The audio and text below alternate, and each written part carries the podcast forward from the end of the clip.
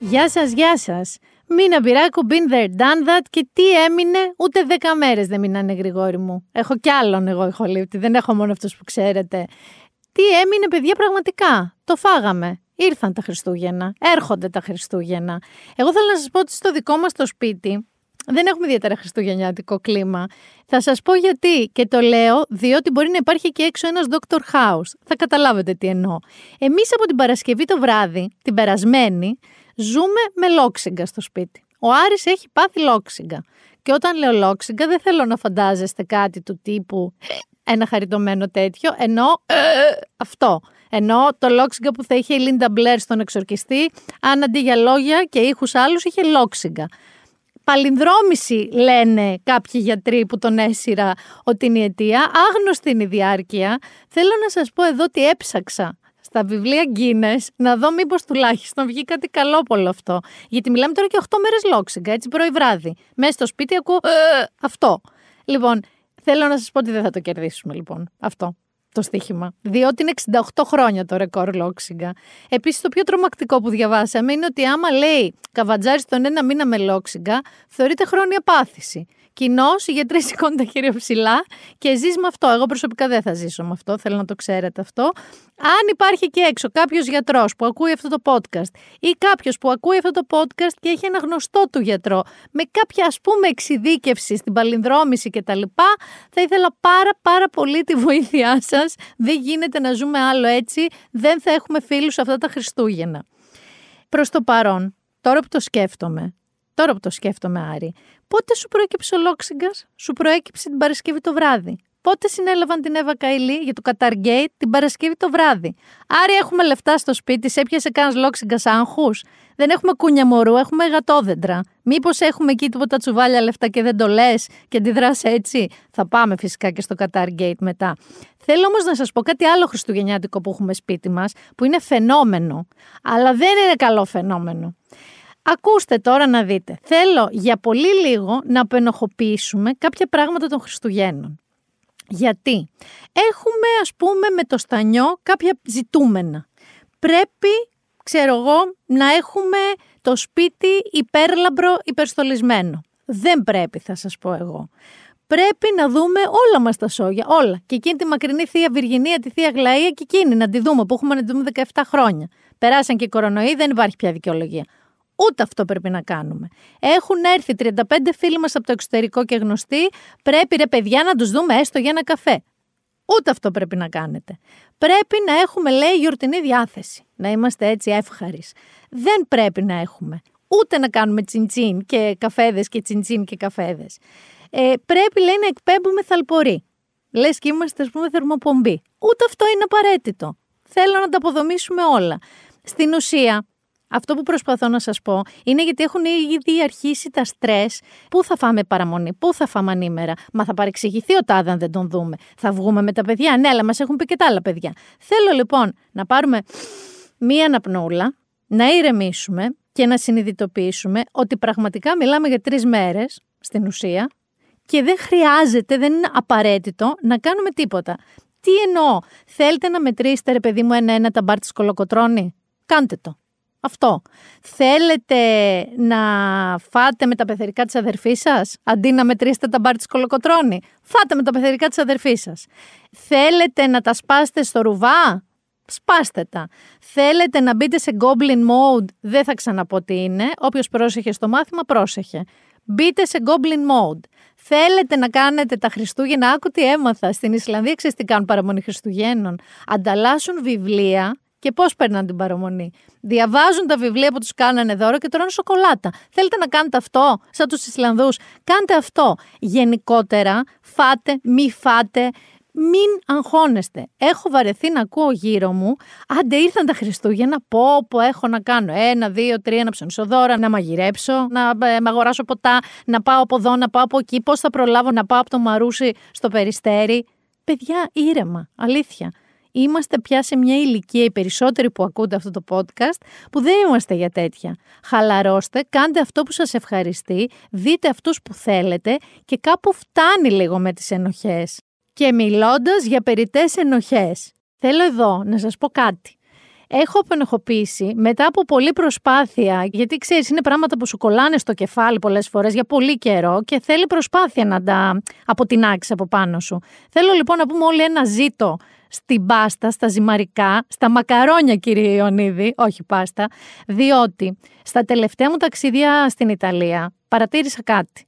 Οι Ιταλοί, οι οποίοι όλοι ξέρουμε πόσο μοντελάκια και κούκλοι και προσέχουν και fit είναι, τρώνε κάθε μέρα ζυμαρικά. Κάθε μέρα. Όταν σας λέω κάθε μέρα, εννοώ κάθε μέρα. Ενίοτε και δύο φορές τη μέρα.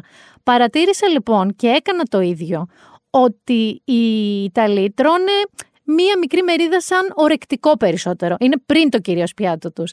Δεν κάνουν αυτό που κάνουμε εμείς, που παίρνουμε ένα πακέτο ζυμαρικά που λέει τέσσερα άτομα πάνω και το τρώει ένας.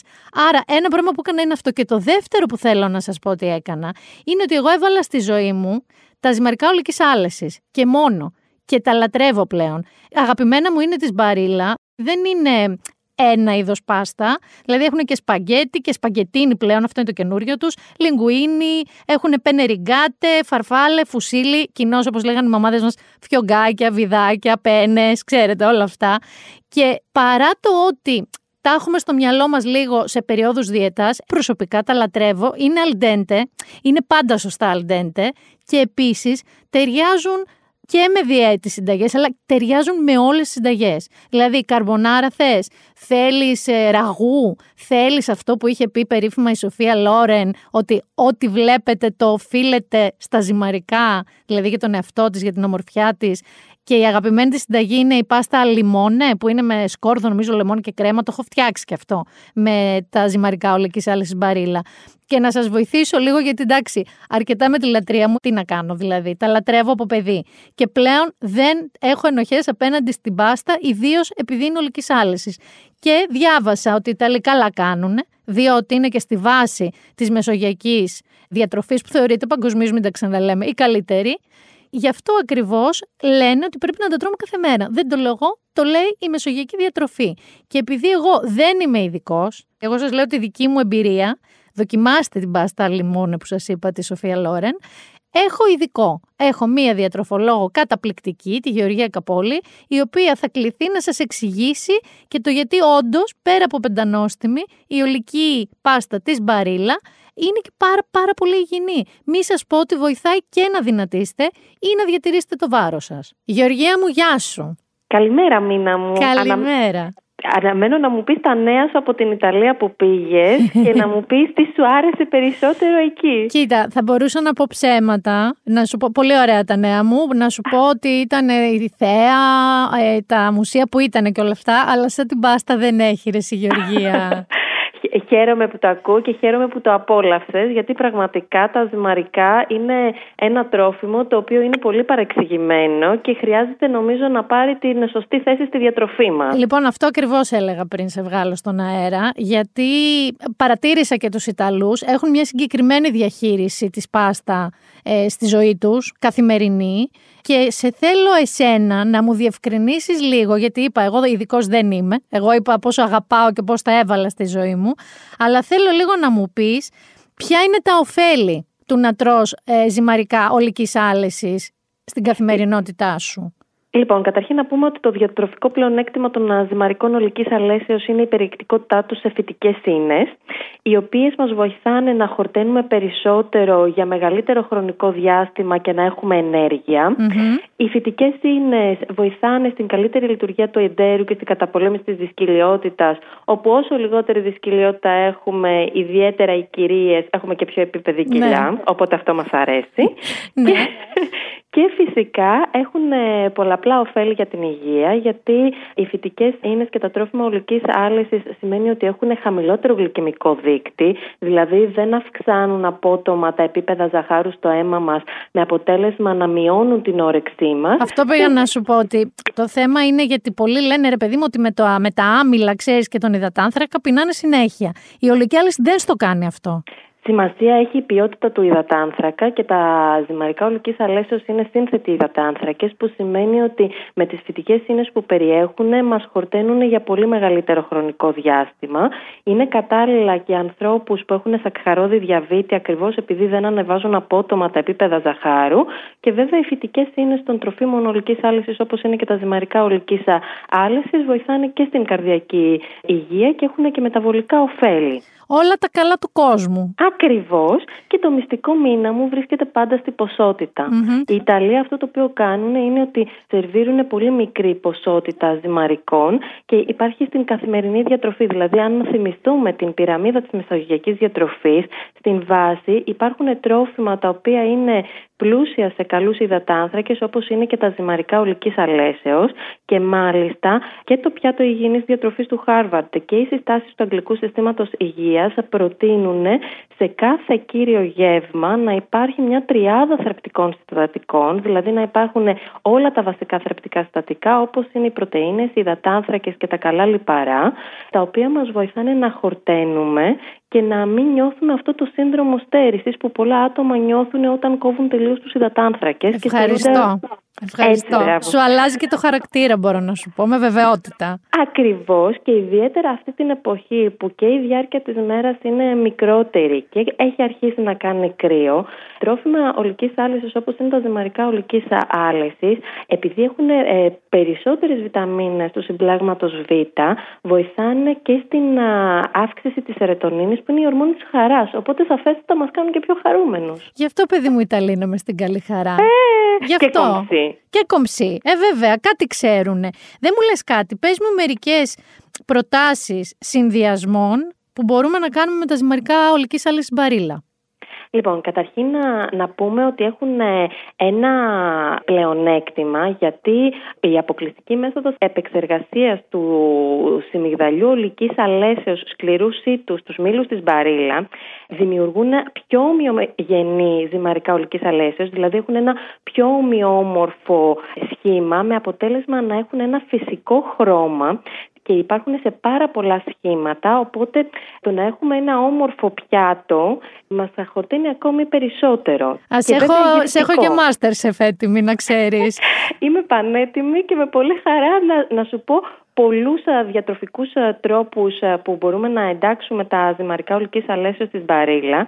Για παράδειγμα, τα ζυμαρικά φαρφάλα και φουσίλι ταιριάζουν πολύ ωραία σε μακαρονοσαλάτες, που είναι ένα, για παράδειγμα, κρύο πιάτο το οποίο μπορούμε πολύ εύκολα να ετοιμάσουμε συνδυαστικά με ε, λαχανικά εποχής και μανιτάρια. Αυτό είναι ένα πιάτο το οποίο βοηθάει πάρα πολύ και τους χορτοφάγους και τα άτομα τα οποία νηστεύουν, γιατί μην ξεχνάμε μήνα μου ότι τώρα εν Χριστουγέννων διανύουμε μία περίοδο νηστεία. Ναι, για κάποιους ναι, αλλά να ξέρεις ότι και για κάποιους η νηστεία είναι εντός εισαγωγικών πάντα πριν τις γιορτές. Κατάλαβες, προσπαθούν να προσέξουν Ακριβώς, και κόβουν πράγματα. Και προετοιμασία για τις γιορτές που όσο να είναι θα ξεφύγουμε λίγο παραπάνω. Ευχαριστώ. Ε, έτσι, τα ζυμαρικά μπαρίλα ολικής άλυσης, όταν τα συνδυάζουμε με λαχανικά και ε, μανιτάρια, εκτός ότι μας δίνουν πάρα πολλές φυτικές ίνες, γιατί να μην ξεχνάμε ότι μια μερίδα 85 γραμμαρίων των ζυμαρικών ολικής άλυσης μας δίνει σχεδόν το 20% των ημερήσεων αναγκών σε φυτικές ίνες και ταυτόχρονα με τα μανιτάρια και τα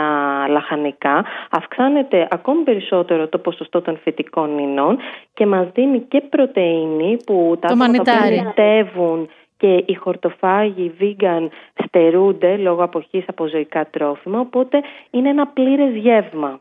Έτσι. Άλλο συνδυασμό για κάποιον που μπορεί να μην είναι vegan ή να μην νηστεύει. Βέβαια. Όταν συνδυάζουμε τα ζυμαρικά ολικής αλέσεως και ιδιαίτερα ε, ταιριάζει πάρα πολύ το κοτόπουλο με το σπαγκέτι ή το πένε ριγκάτε, δίνουν ένα γεύμα πλούσιο σε πρωτεΐνη υψηλής βιολογικής αξίας που είναι απαραίτητη για την τόνωση του οργανισμού και τη μυϊκή ενδυνάμωση και ο συνδυασμός των ζυμαρικών με το κοτόπουλο δίνει ένα γεύμα το οποίο είναι πολύ θρεπτικά ισορροπημένο για άτομα τα οποία κάνουν ε, έντονη αθλητική δραστηριότητα. Αυτό ήθελα να σου πω ότι είναι τέλειο αν ασκείς αυτό ο συνδυασμός ζυμαρικά όλικη άλεση με κοτόπουλο είναι win-win. Ακριβώς και βέβαια είναι πάρα πολύ χορταστικό. Δηλαδή, όταν συνδυάζουμε πρωτενε με φυτικές ίνες, έχουμε ένα σούπερ χορταστικό γεύμα Και βέβαια από όλους αυτούς τους γευστικού συνδυασμού με τα ζυμαρικά ολικής αλέσεω της Μπαρίλα δεν θα μπορούσε να λείπει ένα πιάτο με θαλασσινά. Έλα, εμένα αυτό είναι η αδυναμία μου, αυτό.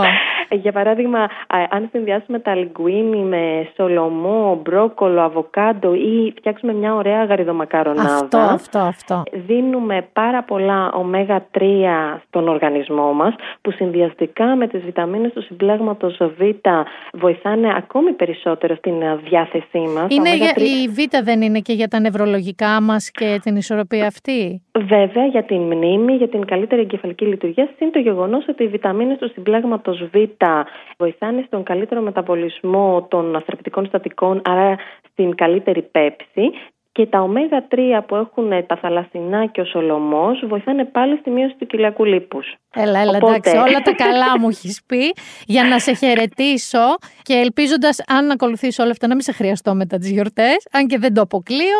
Θέλω λίγο να μου πεις, ρε παιδί μου, με ποια κριτήρια διαλέγουμε τα ολικής άλυσή μας; Ε, ε υπάρχουν ή Όπως να είναι. Φυσικά και υπάρχουν. Κάτι το οποίο είναι πάρα πολύ σημαντικό να έχουμε υπόψη μας είναι ότι διαβάζουμε τις ετικέτες τροφίμων και αυτές είναι ο οδηγός μας για την σωστή επιλογή.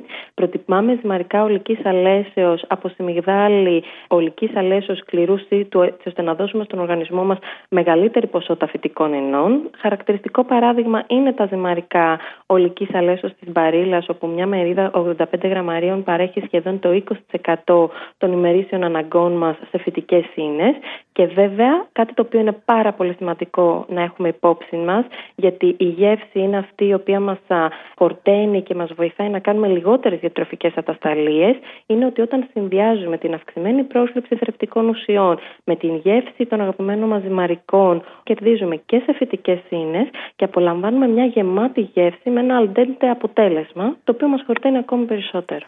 Γεωργία, σε ευχαριστώ πάρα πολύ. Δεν είναι η ώρα να μου έχεις ανοίξει την όρεξη, αλλά μου έχεις ανοίξει την όρεξη αυτή τη στιγμή. Εδώ έχει ανοίξει η δική μου όρεξη. Ευχαριστώ. λοιπόν, σου εύχομαι καλές γιορτές. Εγώ να σου ευχηθώ γευστικά και απολαυστικά Χριστούγεννα με υγεία και χαρά. Ωραία, τα ακούω όλα αυτά. Θα τα διαπράξω, ελπίζω. Και ελπίζω πραγματικά να μην τα πούμε μετά τις γιορτές. Θα τα πούμε για ομορφιά, για υγεία και για ακόμη περισσότερα χρηστικές συμβουλές που πάντα χρειάζεται να τα έχουμε στο μυαλό μας. Εντάξει, έτσι το ακούω. Μόνο δεν θα με ζυγίσει, σε προειδοποιώ. Όχι, όχι. καλά Χριστούγεννα, Γεωργία μου. Να είσαι καλά. Χάρηκα πάρα πολύ με τα νέα σου. Καλά Χριστούγεννα. Bye. Θα συνεχίσω στο ανατρεπτικό κλίμα. Αφού τα ανατρέψαμε όλα, μέχρι και το ότι η πάστα είναι καλή, μας κάνει καλό, μπορεί και να μας αδυνατήσει ακόμα, θέλω να σας πω ότι ούτε ο καιρός ήταν υπέρ σας. Δηλαδή, άμα θέλατε να το πάμε με κλισέ, ούτε ο καιρός είναι υπέρ. Διότι τη βδομάδα που θα διανύσουμε τώρα, δηλαδή την προχριστουγεννιάτικη επίσημη εβδομάδα, θα δούμε 20 διάρια. Θα δούμε 23 διάρια, φυσικά με φρικτό νοτιά, φρικτό νοτιά. Οπότε Βάλτε πίσω τα ξύλα, μην ανάβετε τα τζάκια, βάλτε πίσω τα σκουφιά, βγάλτε κανένα μπικίνι ή πιο τολμηρή, η θάλασσα ξεκάθαρα δεν έχει κρυώσει. Μην σας πω να βγάλετε και κανένα αντικουνουπικό, γιατί εμένα μπήκε ένα κουνούπι μέσα στο αυτοκίνητο και μου διέλυσε το αριστερό μου πόδι. Η Ευρώπη δεν είναι το ίδιο. Δεν θέλω να μπερδεύεστε. Μόνο εμείς έχουμε αυτό το προνόμιο του βαρύ νοτιά με την άπειρη υγρασία, τα χάλια μαλλιά και τη ζέστη. Όχι, η Ευρώπη δεν ξέρω αν είδατε παιδιά και στο Λονδίνο, χιόνια, κρύο και στη Γαλλία 0 βαθμούς, μείον 2 τη νύχτα, μείον 5. Στην Αγγλία είχαν και έξτρα πίστα, είχαν έξτρα πίστα δυσκολίας, διότι είχαν και μεγάλες απεργίες οι σιδηροδρομικοί, οι νοσοκόμες και οι νοσηλευτές πρώτη φορά, δεν ξέρω μετά από πόσα χρόνια. Και μάλιστα είχαν στο πλευρό τους και τον κόσμο, να ξέρετε. Είναι βασικά λόγω αυξήσεων η απεργία, έτσι. Γιατί οι αυξήσεις τους είναι πολύ μικρότερες από τον πληθωρισμό και ζητάνε μεγαλύτερες αυξήσεις. Και να ξέρετε ότι όντως ήταν μία από τις απεργίες που ο κόσμος, αν και ταλαιπωρήθηκε, γιατί έχουν εκεί και κάτι κρούσματα στρεπτόκοκους στα παιδιά, έχουν θέματα πολλές ιώσεις, έχουν αύξηση στα κρούσματα COVID, ε, τους στήριξαν. Μου φάνηκε πολύ εντυπωσιακό αυτό, γιατί περισσότεροι πολίτες διαμαρτυρόμαστε όταν ξεβολευόμαστε. Η Ευρώπη βέβαια δεν περνάει καλά και για έναν άλλο λόγο. Θα ξαναβάλω εδώ το μικρό αστερίσκο μου. Ε, Καταργέιτ, γενικά θα πάμε και εκεί. Μια και όμως λέω Ευρώπη, είναι η ώρα του Στέλιου Καζατζίδη, είναι η ώρα της ξενιτιάς. Το ψωμί της ξενιτιάς είναι πικρό, το νερό της θολό και το στρώμα σκληρό. Κοίτα όμως, που και ξενιτιά, γύρω-γύρω όλοι, εκεί κοντά, Εκεί κοντά στις Βρυξέλλες είναι. Ξεκινάω με τη φίλη μου την Κυριακή, η οποία είναι στο Λουξεμβούργο. Λουξάκι μου το λέει, χαϊδευτικά. Μου λέει ότι είναι πανέμορφο, ότι είναι καταπληκτικό, ότι από τα podcast τα ελληνικά ακούει εμάς και τον Άρη το Δημοκίδη και εγώ τον ακούω, να ξέρεις. Και ότι η Ελλάδα έρχεται μόνο για διακοπές. Θέλω όμως να πω εδώ και ένα φιλί στη Ζέφη, τη φίλη της Κυριακής, η οποία σύστησε το podcast μας στην Κυριακή. Οπότε Ζέφη, σε ευχαριστούμε.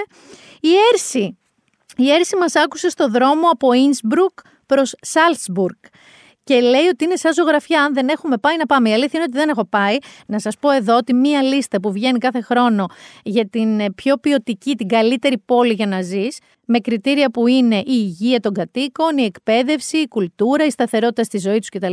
Η Αυστρία, μετά από πάρα πολλά χρόνια, είναι στην κορυφή της λίστας. Η Βιέννη συγκεκριμένα είναι η καλύτερη πόλη για να ζούμε. Αυτή τη στιγμή. Δεν ξέρω αν θα το έκανα. Έχει πολύ Καναδά προφανώς και Αυστραλία, αυτά είναι σταθερές. Αλλά top είναι η Βιέννη. Συνεχίζω με δύο γρήγορα ακόμα έτσι χαιρετίσματα. Έχουμε Μελβούρνη Στέλιο, Φιλιά λέει ηλιόλους στα Χριστούγεννα, ναι, με μπικίνι και μαγιό, τα ξέρουμε αυτά. Ρώμη, όχι ο Θόδωρος Ανδρεάδης Σιγκελάκη, αλλά η Μαρίλια, όπως μας λέει. Να ήμουνα τώρα, είναι εκεί με παιδιά μία τρατορία, άμα πάτε, τριλούσα λέγεται. Έχει την πιο ωραία πάστα. Έχει και λευκή τρούφα της Άλμπα. Θυμηθείτε με αν βρεθείτε Ρώμη. Και βλέπω και ένα τελευταίο, βέβαια, Χρήστος παγωμένο Παρίσι. Το είπαμε και για το Παρίσι. Πάρα πολύ κρύο. Μόνο εδώ, το μικρό γαλατικό χωριό με τους νοτιάδες του. Φεύγοντας από την ξενιτιά, γιατί θα μου κόψουν το λαιμό αν δεν το κάνω, ένα μεγάλο φιλί στην Άντα και στην κόρη της κυρίως τη Ματίλντα είναι η πρώτη 16χρονη ακροατή αυτού του podcast που ξέρω. Με το πιο ωραίο όνομα by the way Ματίλντα. Και προς τιμήν της Ματίλντα έρχομαι και σε ρωτάω Γρηγόρη ξέρεις τι είναι η Σλατίνα; Εγώ δεν ήξερα. Ματίλντα υποθέτω ότι εσύ ξέρεις. Λοιπόν η Σλατίνα κάνω μαθήματα στους boomers τώρα σαν εμένα. Η Σλατίνα είναι το αντίθετο της φασέας αρχικά. Η φασέα είναι η πιο εναλλακτική που λέγαμε στην εποχή μου, η πιο ίντι, η πιο Ικαρία, Καφενεία, Θανασάκης Παπακοσταντίνου, Μάλαμας, αυτό τέλος πάντων το στερεότυπο. Δεν συμπαθούμε τα στερεότυπα, αλλά ας το πάμε λίγο έτσι. Η Ισλατίνα, οπτικά, έχει αυτά τα μεγάλα νύχια τύπου Ριάννα, έχει λέει κάτι λαχανή πάνω της, Ματίλντα εσύ άκου και διόρθωνε, ε, που μπορεί να είναι και τα νύχια της, crop top, κοντά σορτσάκια έτσι και ποδηλατικά, χοντρά αθλητικά και ούτω καθεξής. Αυτό το στυλ, καταλάβατε.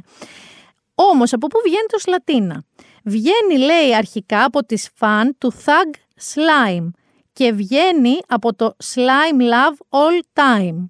Slat. Οπότε είναι σλατίνες. Και μάλιστα είναι tribe, η φαν του. Εγώ θέλω να είμαι ειλικρινής, δεν τον ήξερα το Thug Slime, τον άκουσα και θα είμαι ειλικρινής, δεν τον ξέρω το Thug Slime. Δεν μπορώ να τον ακούσω για πάρα πολύ. Ξέρετε σε ποιο κίνημα κινείται. Και υπάρχει και μία φράση που λέει Σλατίνα ηρέμησε, ηρέμησε Σλατίνα. Και μάλιστα βρήκα και ένα ηχητικό που ο ίδιος ο καλλιτέχνης, αλλά θέλω να προσέξετε λίγο και τα ουρλιαχτά προς τον καλλιτέχνη, το λέει σε μια οπαδό του.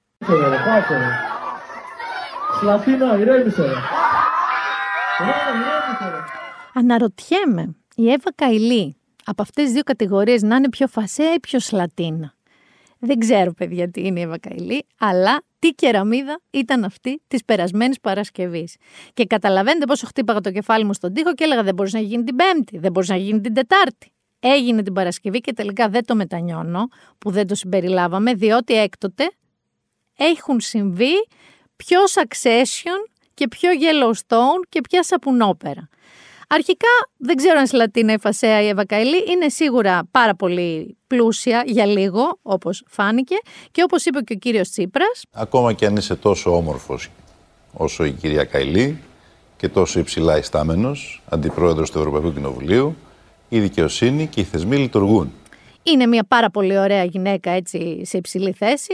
Παρ' όλα αυτά, οι θεσμοί και η νομοθεσία του Βελγίου λειτουργήσαν και είναι σίγουρα talk of Europe, μη σας πω talk of the world. Γιατί τώρα; Είναι πολλά τα λεφτά Εύα.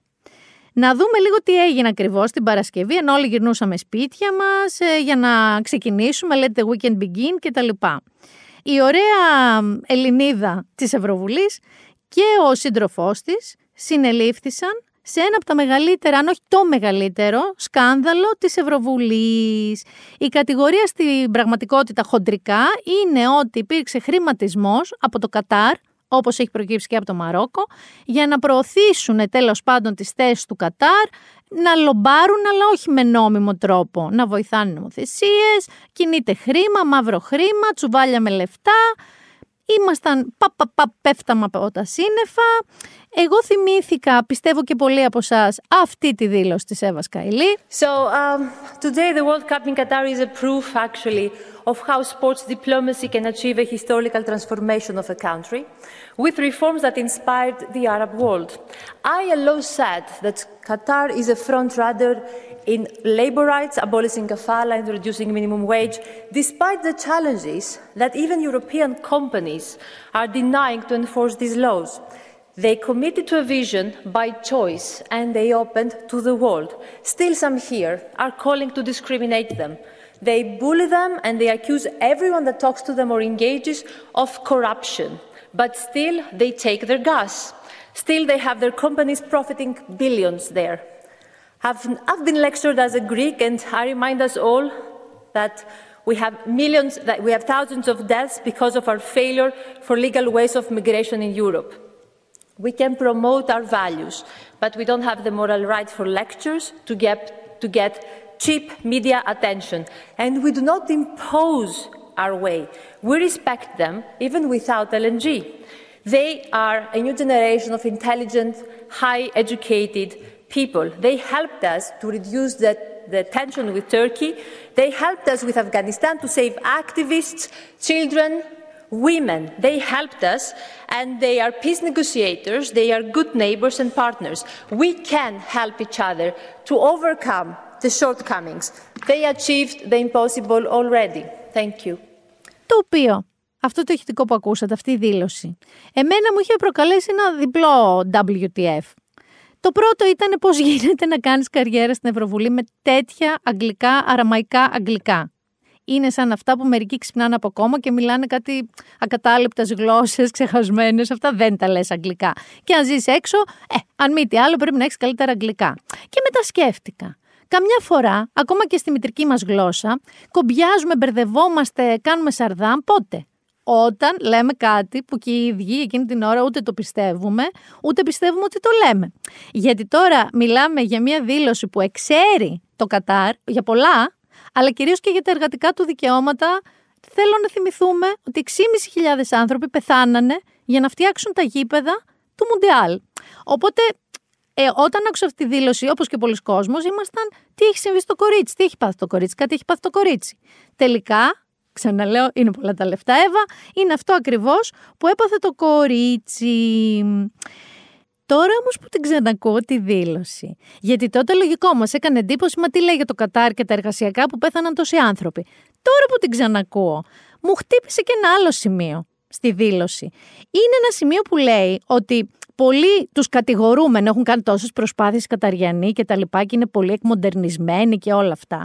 Πολλοί τους κατηγορούμε, λέει και τους τραμπουκίζουμε ακόμα, ενώ θεωρούμε και κατηγορούμε όποιους συναναστρέφονται μαζί τους και συνεργάζονται μαζί τους, τους κατηγορούμε για διαφθορά. Και αν αυτό ήταν τώρα ένα sitcom, εδώ θα πέφτανε γέλια κονσέρβα, γέλια κοινού, γέλια πολλά. Μπαίνει λοιπόν φυλακή. Συγκεκριμένα άλλαξε δύο φυλακές. Τη διώχνει το Πασόκ. Τη διώχνει ο κύριος Ανδρουλάκης. Συνοπτικά και πάρα πολύ γρήγορα την Παρασκευή, ούτε που προλάβαμε να. Μία που ακούσαμε την είδηση, μία που είχε διωχθεί από το Πασόκ. Τη διώχνει και η Ευρωβουλή, γίνεται ψηφοφορία, εκτός από έναν κύριο Κροάτη, ο οποίος δεν ψήφισε να φύγει. Θέλω να πω ότι αυτός ο άνθρωπος είναι επικεφαλής μιας ΜΚΟ, η οποία είναι ενάντια στη διαφθορά, το οποίο είναι χα-χα-χα-χα-χα. Αυτός πάντως δεν ψήφισε να φύγει, παρόλα αυτά την καθαίρεσαν φυσικά από τη θέση της και αρχίζουν και μπαίνουν τα πράγματα σε μία σειρά. Υπάρχει λοιπόν ένα δικαστήριο, προδικαστήριο, προδικαστικό συμβούλιο τέλος πάντων, που θα εμφανιζόντουσαν ενώπιόν του. Για να πούνε πώ γέννην, τι έγινε. Γιατί αυτά που ακούσαμε εντωμεταξύ ήταν τσουβάλια με λεφτά και στο σπίτι της κυρίας Καηλή και στο σπίτι ενός άλλου Ιταλού Ευρωβουλευτή και ο μπαμπάς της βρέθηκε με κάτι λεφτά και κανείς δεν ήξερε τι έχει γίνει. Φυσικά ο Νίκος Ευαγγελάτος εννοείται με augmented reality έφτιαξε το δωμάτιο του σπιτιού της Εύας Καηλή με μία κούνια μωρού που εκεί είχε βάλει τα λεφτά. Κύριε Ευαγγελάτο μου, ακούστε. Καλά κάνετε με το augmented reality, αλλά επειδή είναι σαν Sims, τα πρώτα Sims που είχαν βγει, ίσως θέλει μια βελτίωση. Δηλαδή, τόσο μίζερη κούνια και δωμάτιο αποκλείεται να ήταν της κυρίας Καηλή. Έχουμε δει το Instagram της. Λοιπόν, και εμφανίζονται τώρα οι τρεις κατηγορούμενοι, η Εύα Καηλή όμως όχι. Και μάλιστα η Εύα Καηλή διατείνεται μέσω του Έλληνα δικηγόρου της ότι έχει απόλυτη άγνοια, δεν ξέρει τίποτα, δεν ήξερε ότι ήταν τα λεφτά στο σπίτι, ότι τα είχε πάει ο σύντροφός της, σύζυγός της, ότι όταν τα είδε του είπε «Φραντσέσκο, τι είναι αυτά τα λεφτά» Εντάξει, αυτά τα βάζω εγώ. Τι είναι αυτά τα λεφτά, από ποιον είναι, σε παρακαλώ, θέλω να φύγουν από το σπίτι αμέσως, να τα γυρίσει στον ιδιοκτήτη τους. Οπότε ο Φραντσέσκο τι να κάνει, τηλενουβέλα το έχω κάνει, λέει θα πάρω τον μπαμπά σου ένα τηλέφωνο να με βοηθήσει. Και παίρνει τον μπαμπά της ένα τηλέφωνο, πάει ο μπαμπάς να βοηθήσει με τις σακούλες. Τσακ, επ' αυτοφώρω. Λες και πήγε να κουβαλήσει κανένα σκρίνιο, ας πούμε, κανένα μπουφέ. Αυτό είναι το long story short, τι ακριβώς έγινε. Αλλά η ίδια συνεχίζει να λέει ότι δεν έχει καμία σχέση και δεν εμφανίστηκε με τους άλλους. Κάποιοι λένε ότι αυτό έγινε, ξέρετε, και για λόγους τακτικής. Επειδή αυτοί κρίθηκαν προφυλακιστέοι, είναι ακόμα δηλαδή μέσα, να μην συνδεθεί οπτικά μαζί τους. Όπως καταλαβαίνετε, όλα τα μίντια, όλα τα μίντια, από την Daily Mail μέχρι το Charlie Hebdo ασχολούνται με αυτό. Καταλαβαίνετε ότι επειδή και ο Φραντσέσκο Τζόρτζι και η Εύα Καηλή είναι πάρα πολύ όμορφοι, είναι όμορφοι άνθρωποι αντικειμενικά. Μιλάμε τώρα ότι είχε αρχίσει lifestyle, Instagram αφιερώματα, γελιογραφίες, λεπτομέρειες για το που έχουν ταξιδέψει.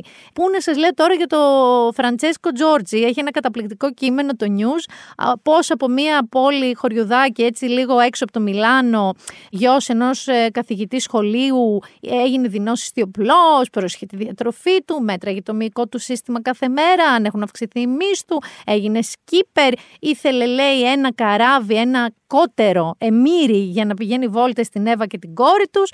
Χαμός. Αυτός λοιπόν ο τύπος, ο οποίος δούλευε σαν σύμβουλος του συγκατηγορούμενού του Αντώνιο Παντζέρη, ήταν σύμβουλός του μέσα στην Ευρωβουλή. Αυτός λοιπόν ο τύπος ομολόγησε. Και μάλιστα ήταν λέει σε πολύ κακή κατάσταση, δεν πίστευε ότι θα τον πιάνανε, οπότε έπαθε κρίση πανικού και έβαλε και τα κλάματα. Είπε στην ουσία ότι αναγκάστηκε να κάνει τα πάντα για λεφτά που στην ουσία δεν χρειαζότανε, απληστία λέγεται αυτό. Και τελικά λέει και ο ίδιος ότι κάπως καλύπτει αυτό που είπε η Εύα ότι η ίδια κάπως δεν γνώριζε.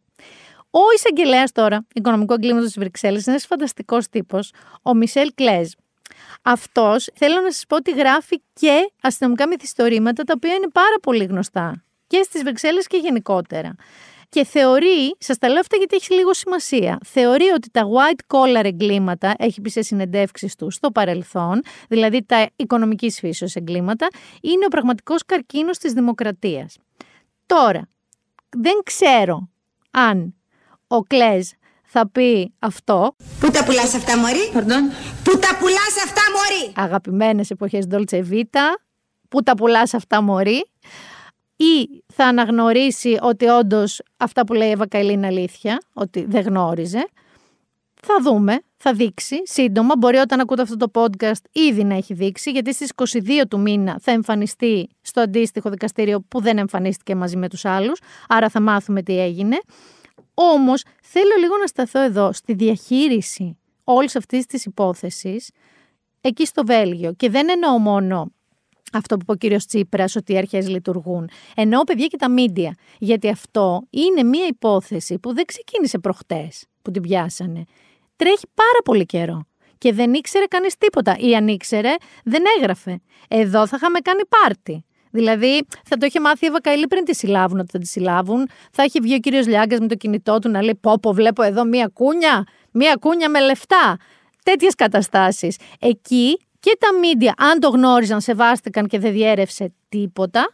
Οι καταθέσεις δεν βγήκαν μπαμ στη φόρα, δεν μάθαμε πράγματα αμέσως. Ενώ εδώ, ξέρω εγώ, πάει κάποιος καταθέτης σε σημαντική υπόθεση. Το είδαμε και στην Κιβωτό. Και ξαφνικά σε 10 λεπτά, που είναι πέντε άνθρωποι μέσα, έχουμε όλα τα μίντια, όλη την κατάθεση του ανθρώπου.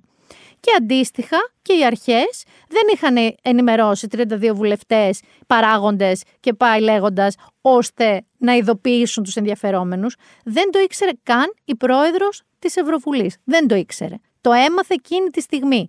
Ούτε καν νομίζω μισή ώρα πριν. Αυτό είναι όντως μια σοβαρότητα που εδώ, δυστυχώς, τη φετινή χρονιά έχουμε δει τα κακά που κάνει η ασοβαρότητα με την οποία διαχειριζόμαστε τις υποθέσεις. Γιατί στην ελληνική πραγματικότητα είχαμε και Πισπυρίγκου, είχαμε και την Κάρολάιν πιο πριν, είχαμε τώρα την Κιβωτό. Έχουμε πάρα πολλά πράγματα. Οπότε με όλο αυτό το καρναβάλι, το πανηγύρι, το τσίρκο που γίνεται μεταξύ μίντια, αστυνομίας, δικηγόρων, καταλαβαίνετε ότι και η μπάλα χάνεται και τελικά η δικαιοσύνη δεν μπορεί να κάνει τη δουλειά της. Αυτό έχω εγώ να πω. Θα μείνω όμως κατάρ θα μείνω λίγο Κατάρ. Γιατί εκτός από όλο αυτό που συμβαίνει, που οι Καταργενοί τώρα δεν ξέρω πώς νιώθουν. Κόρνερντ, στη γωνία, μας πιάσανε, τους νοιάζει. Τι να σας πω. Είπε και η κυρία Καηλή στη δήλωση που ακούσαμε ότι είναι καταπληκτικά μυαλά, μοντέρνη. Θα τα καταφέρουν, φαντάζομαι. Θα επιβιώσουν. Τώρα οι εμπλεκόμενοι δεν ξέρω. Γιατί, by the way, είπαν κιόλας ότι αυτό μπορεί να είναι και η κορυφή του παγόβουνου. Ότι ερευνούν ήδη και άλλους ευρωβουλευτές που εμπλέκονται σε αυτή την ιστορία. Πώς το λένε αυτοί οι παππούδες με την πρέφα στην καφενεία; Μας δουλεύουν όλους! Μας δουλεύουν. Λοιπόν, μένουμε κατά όμως, γιατί έχουν συμβεί και εκεί πράγματα. Χαμπέμους τελικό. Έχουμε επισήμως τον τελικό.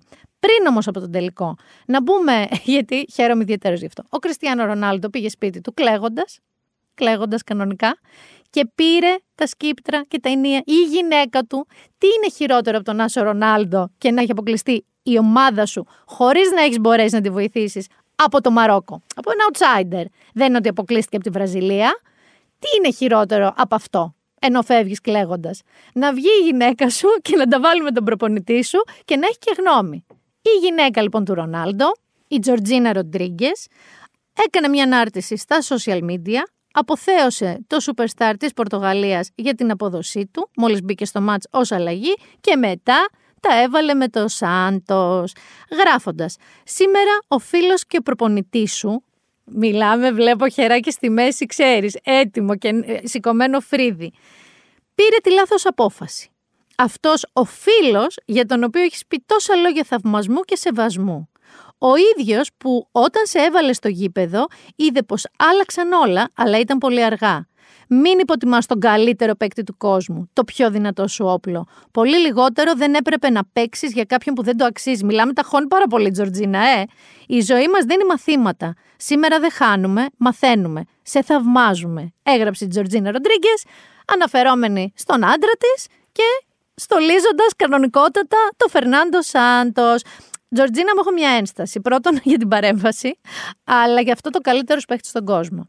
Παιδιά, ο Μέση ο Μέση. Ο Μέση στον αγώνα με την Κροατία. Ακούστε, όλο αυτό τώρα, οι πιθανές ε, εκδοχές των ημιτελικών, όλα τα πιθανά ζευγάρια, μου άρεσαν. Δηλαδή, ήθελε να πάει και ο Μόντριτς στον τελικό. Δεν πήγε, δεν τα κατάφερε, αλλά ήταν διαστημικός ο Μέση, οπότε ξέρεις, βγάζει το καπέλο, προσκυνάς και τελείωσε. Και τελικό η Αργεντινή. Πάμε μετά στους Γάλλους. Ε, Κιφρά Παλαπόρτα, άνοιξε μωρία φέρα το Γάλλος. Στου Γάλλους λοιπόν με το Μαρόκο. Εγώ είμαι αλέλε μπλε. Τους αγαπάω τους Γάλλους. Αλλά έχει έρθει ένα outsider. Έχει έρθει το Μαρόκο. Που θα ήταν πολύ ωραία ιστορία το underdog να πάει τελικό. Δεν πήγε τελικά.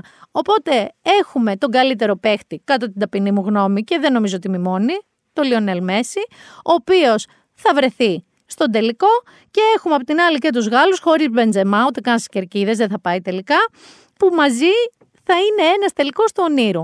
Το είπαμε ότι αυτό το Μουντιάλ με πάρα πολλά παρελκόμενα και κάποιοι που δεν φανταζόμασταν, όπως το Qatar Gate, έχει δώσει όμως πάρα πολύ καλούς αγώνες.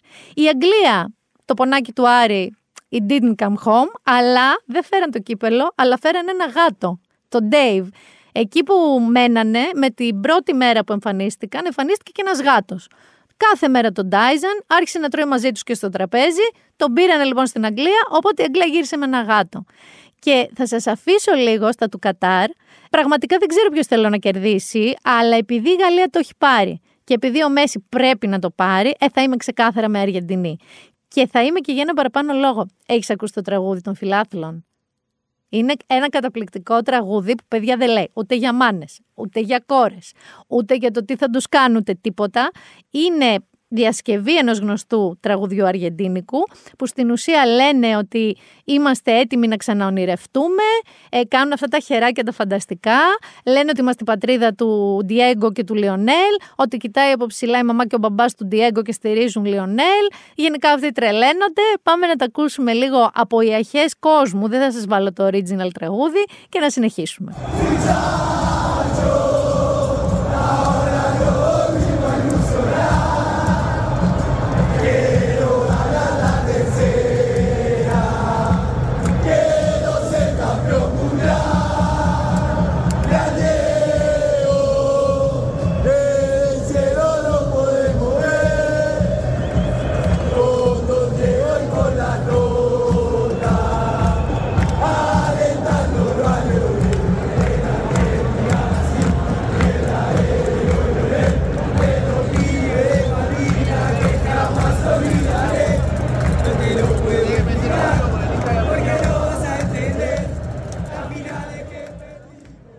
Θέλετε να πάμε και λίγο σε κατηγορία Κώστα Μοναχό; Γιατί έχω, έχω πράγματα να σας πω. Έχω πράγματα να σας πω. Είμαι τρελός και ό,τι θέλω κάνω Και δεν με πιάνει και κανένας νόμος Είμαι τρελός και ό,τι μ' αρέσει κάνω Εγώ είμαι ο παράνομος, εγώ είμαι και ο νόμος Καταρχάς, χρωστάω λίγο κάνιε. Γιατί σας άφησα με το κάνιε αγαπάει Χίτλερ όπως Σελήνη αγαπάει Χόχο παλιά.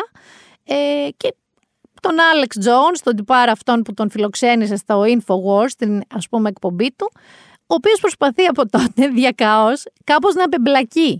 Δηλαδή, Οκ, okay, είμαι πάρα πολύ ακροδεξιός, είμαι πάρα πολύ conspiracy theorist, αλλά κάπως φτάνει. Δηλαδή μην με θεωρήσουν και εμένα τόσο τρελό θα τον κάνει. Οπότε τι βγήκε και δήλωσε σε άλλη εκπομπή που τον καλέσανε, βγήκε και είπε ότι man, this shit with Hitler, τι έπαθε ο άλλος. Πιστεύω λέει ότι υπάρχει ένα homoerotic fixation του Κάνιε με το Hitler. Ότι υπάρχει λέει κάποιο ερωτικό φετίχ θα το έλεγα, ομοφυλοφιλικό φετίχ του Κάνιε με το Χίτλερ. Ο Κάνιε αυτή τη στιγμή νομίζω ότι δεν έχει ελεύθερη πλατφόρμα να μιλήσει. Νομίζω ότι τα έχουν κλείσει όλα παντού. Και λέγοντας πλατφόρμες, να περάσουμε λίγο και στον Αχ Ίλον. Δεν μπορούμε να αφήσουμε τον Αχ Ίλον. Θυμάστε που είχαμε συζητήσει λίγο πριν τις midterm εκλογές, τις μεσαίες ενδιάμεσες εκλογές των Αμερικανών, ότι τώρα ένας ιδιοκτήτης πλατφόρμας κοινωνικής δικτύωσης να λέει στον κόσμο ψηφίστε ρεπουμπλικάνους που ξανακούστηκε να έχει τέτοια επιρροή και τέτοια γνώμη. Και θα έλεγες, πάει στην ευχή, ήλον είναι, μπορεί να ήθελε και αυτός να ψηφίσει ρεπουμπλικάνους. Δεν τους ψήφισε όμως. Μη σας πω ότι δεν ψήφισε και τίποτα γιατί δεν πήγε καν να ψηφίσει. Για να δείτε, και ξανακάνω γέρο με πρέφα, μας κοροϊδεύουν όλους. Πηγαίνετε, έλεγε, να ψηφίσετε Ρεπουμπλικάνους, να ισορροπήσει η κατάσταση αφού ο πρόεδρος είναι δημοκρατικός δεν πήγε να ψηφίσει και κάτι άλλο που δεν κάνει επίσης, θέλω να σας πω, είναι ότι σταμάτησε να πληρώνει τα ενίκεια των γραφείων του Twitter και άρχισε να αναθεωρεί. Θυμάστε που διώξε 3.500 κόσμο και λέει θα σας δώσω και τις ε, αποζημιώσεις σας. Άρχισε να αναθεωρεί αυτές τις αποζημιώσεις και κάποιες απολύσεις όπως έχουμε ξαναπεί. Γιατί, γιατί δεν βγαίνει μάνα μου το business, το model. Εδώ να πούμε για να λέμε τους στραβού τα δίκαια, γιατί εγώ θέλω να είμαι δίκαιη, ότι ο ιδρυτής του Twitter και πρώην CEO, ο Jack Dorsey, ο Μουσάτος, αυτός ο νεοχήπη, ε, δεν ξέρω τώρα τι εκεί στις ερήμους που πάει και κάνει, λέει κάτι διαλογισμούς, πώ του κάρφωσε, αλλά δέχεται, λέει, ότι το Twitter εκεί στα δύο τελευταία χρόνια που ήταν αυτός επικεφαλής του, όντως αυξήθηκε παράλογα πολύ σε όγκο υπαλλήλων και σε όγκο εταιρείας. Επίσης, άρχισε να κάνει και την αυτοκριτική του για το moderation, δηλαδή για το πώς παρεμβαίνουν, πώς κλείσανε το account του Τραμπ μετά τα γεγονότα της 6 Ιανουαρίου και αντίστοιχα λέει πώς έθαψε ένα θέμα, υπάρχει ένα θέμα τώρα δεν θα το αναλύσω όλο, με το γιο του Biden και ένα λάπτοπ που ο Τραμπ το 20 πήγε να το χρησιμοποιήσει για να αποδείξει ότι ο Biden είχε περίεργες σχέσεις, καλή ώρα όπως η Εύα με το Κατάρ, με την Ουκρανία αυτή τη φορά. Δεν αποδείχθηκε ποτέ τίποτα, αλλά ο Τζάκο Ντόρσι αισθάνεται remorse, αισθάνεται ενοχές, που είπαμε στην αρχή του podcast να μην αισθάνεστε, ειδικά τα Χριστούγεννα, για πώς χειρίστηκε και το moderation και την επιχείρησή του. Όλα καλά. Εγώ με τον Ήλον δεν θα είμαι ποτέ. Τζακ, σταμάτα να μιλάς. Πήγαινε να κάνει τους διαλογισμούς εκεί στην έρημο. Δεν χρειάζεται. Άστο. Και μιας και είπα Τραμπ. Παιδιά τον λατρεύω. Δηλαδή, πραγματικά, αν δεν υπήρχε, θα έπρεπε να τον έχουμε φεύρει, όχι σαν πρόεδρο τον είπα, αλλά τον ίδιο σαν προσωπικότητα, θα έπρεπε να τον έχουμε φεύρει. Έχω την υποψία ότι έχει μείνει άφραγκος και θα καταλάβετε αμέσως γιατί. Θα τον αφήσω να σας τα πει μόνος του τα νεάκια του. I'm doing my first official Donald J. Trump NFT collection right here and right now. They're called Trump Digital Trading Cards. These cards feature some of the really incredible artwork pertaining to my life and my career. It's been very exciting. Τι έκανε, όπως καταλάβατε, λάνσαρε NFT. Τι NFT λάνσαρε, λάνσαρε σχεδόν πανίνι καρτούλες με τον εαυτούλη του. Λέγονται Donald J. Trump NFT Collection Cards και είναι, όπως ακούσατε να λέει, στιγμιότυπα αποτυπωμένα σε φωτογραφίες, οικαστικές παρεμβάσεις, ζωγραφίτσες που αφορούν τον ίδιο και τη ζωή του και τις διάφορες φάσεις της. Πάμε όμως να συνεχίσουμε γιατί άμα πάρετε τις καρτούλες πανίνι του Τραμπ έχετε και δωράκια. Each card comes with an automatic chance to win amazing prizes like dinner with me. Ένα από αυτά, ας πούμε, που μπορεί να κερδίσετε είναι να φάτε με τον ίδιο. Θα σας θυμίσω το grab them by the pussy, αλλά ένα δωράκι μπορεί να πάτε να φάτε παρέα με τον Ντοναλντάκο ή μπορεί, όπως έχει πει και στη δήλωσή του, δεν το ακούσατε εσείς αυτό, να πάτε με τους φίλους σας, ποιος δεν έχει φίλους που παίζουν γκολφ, να πάτε σε ένα από τα καταπληκτικά, όπως λέει ο ίδιος, golf courses του. Πάμε όμως να δούμε πόσο θα σας κοστίσει να αποκτήσετε τα Trump Panini και αν κατά τη γνώμη του αξίζουν τα λεφτά τους.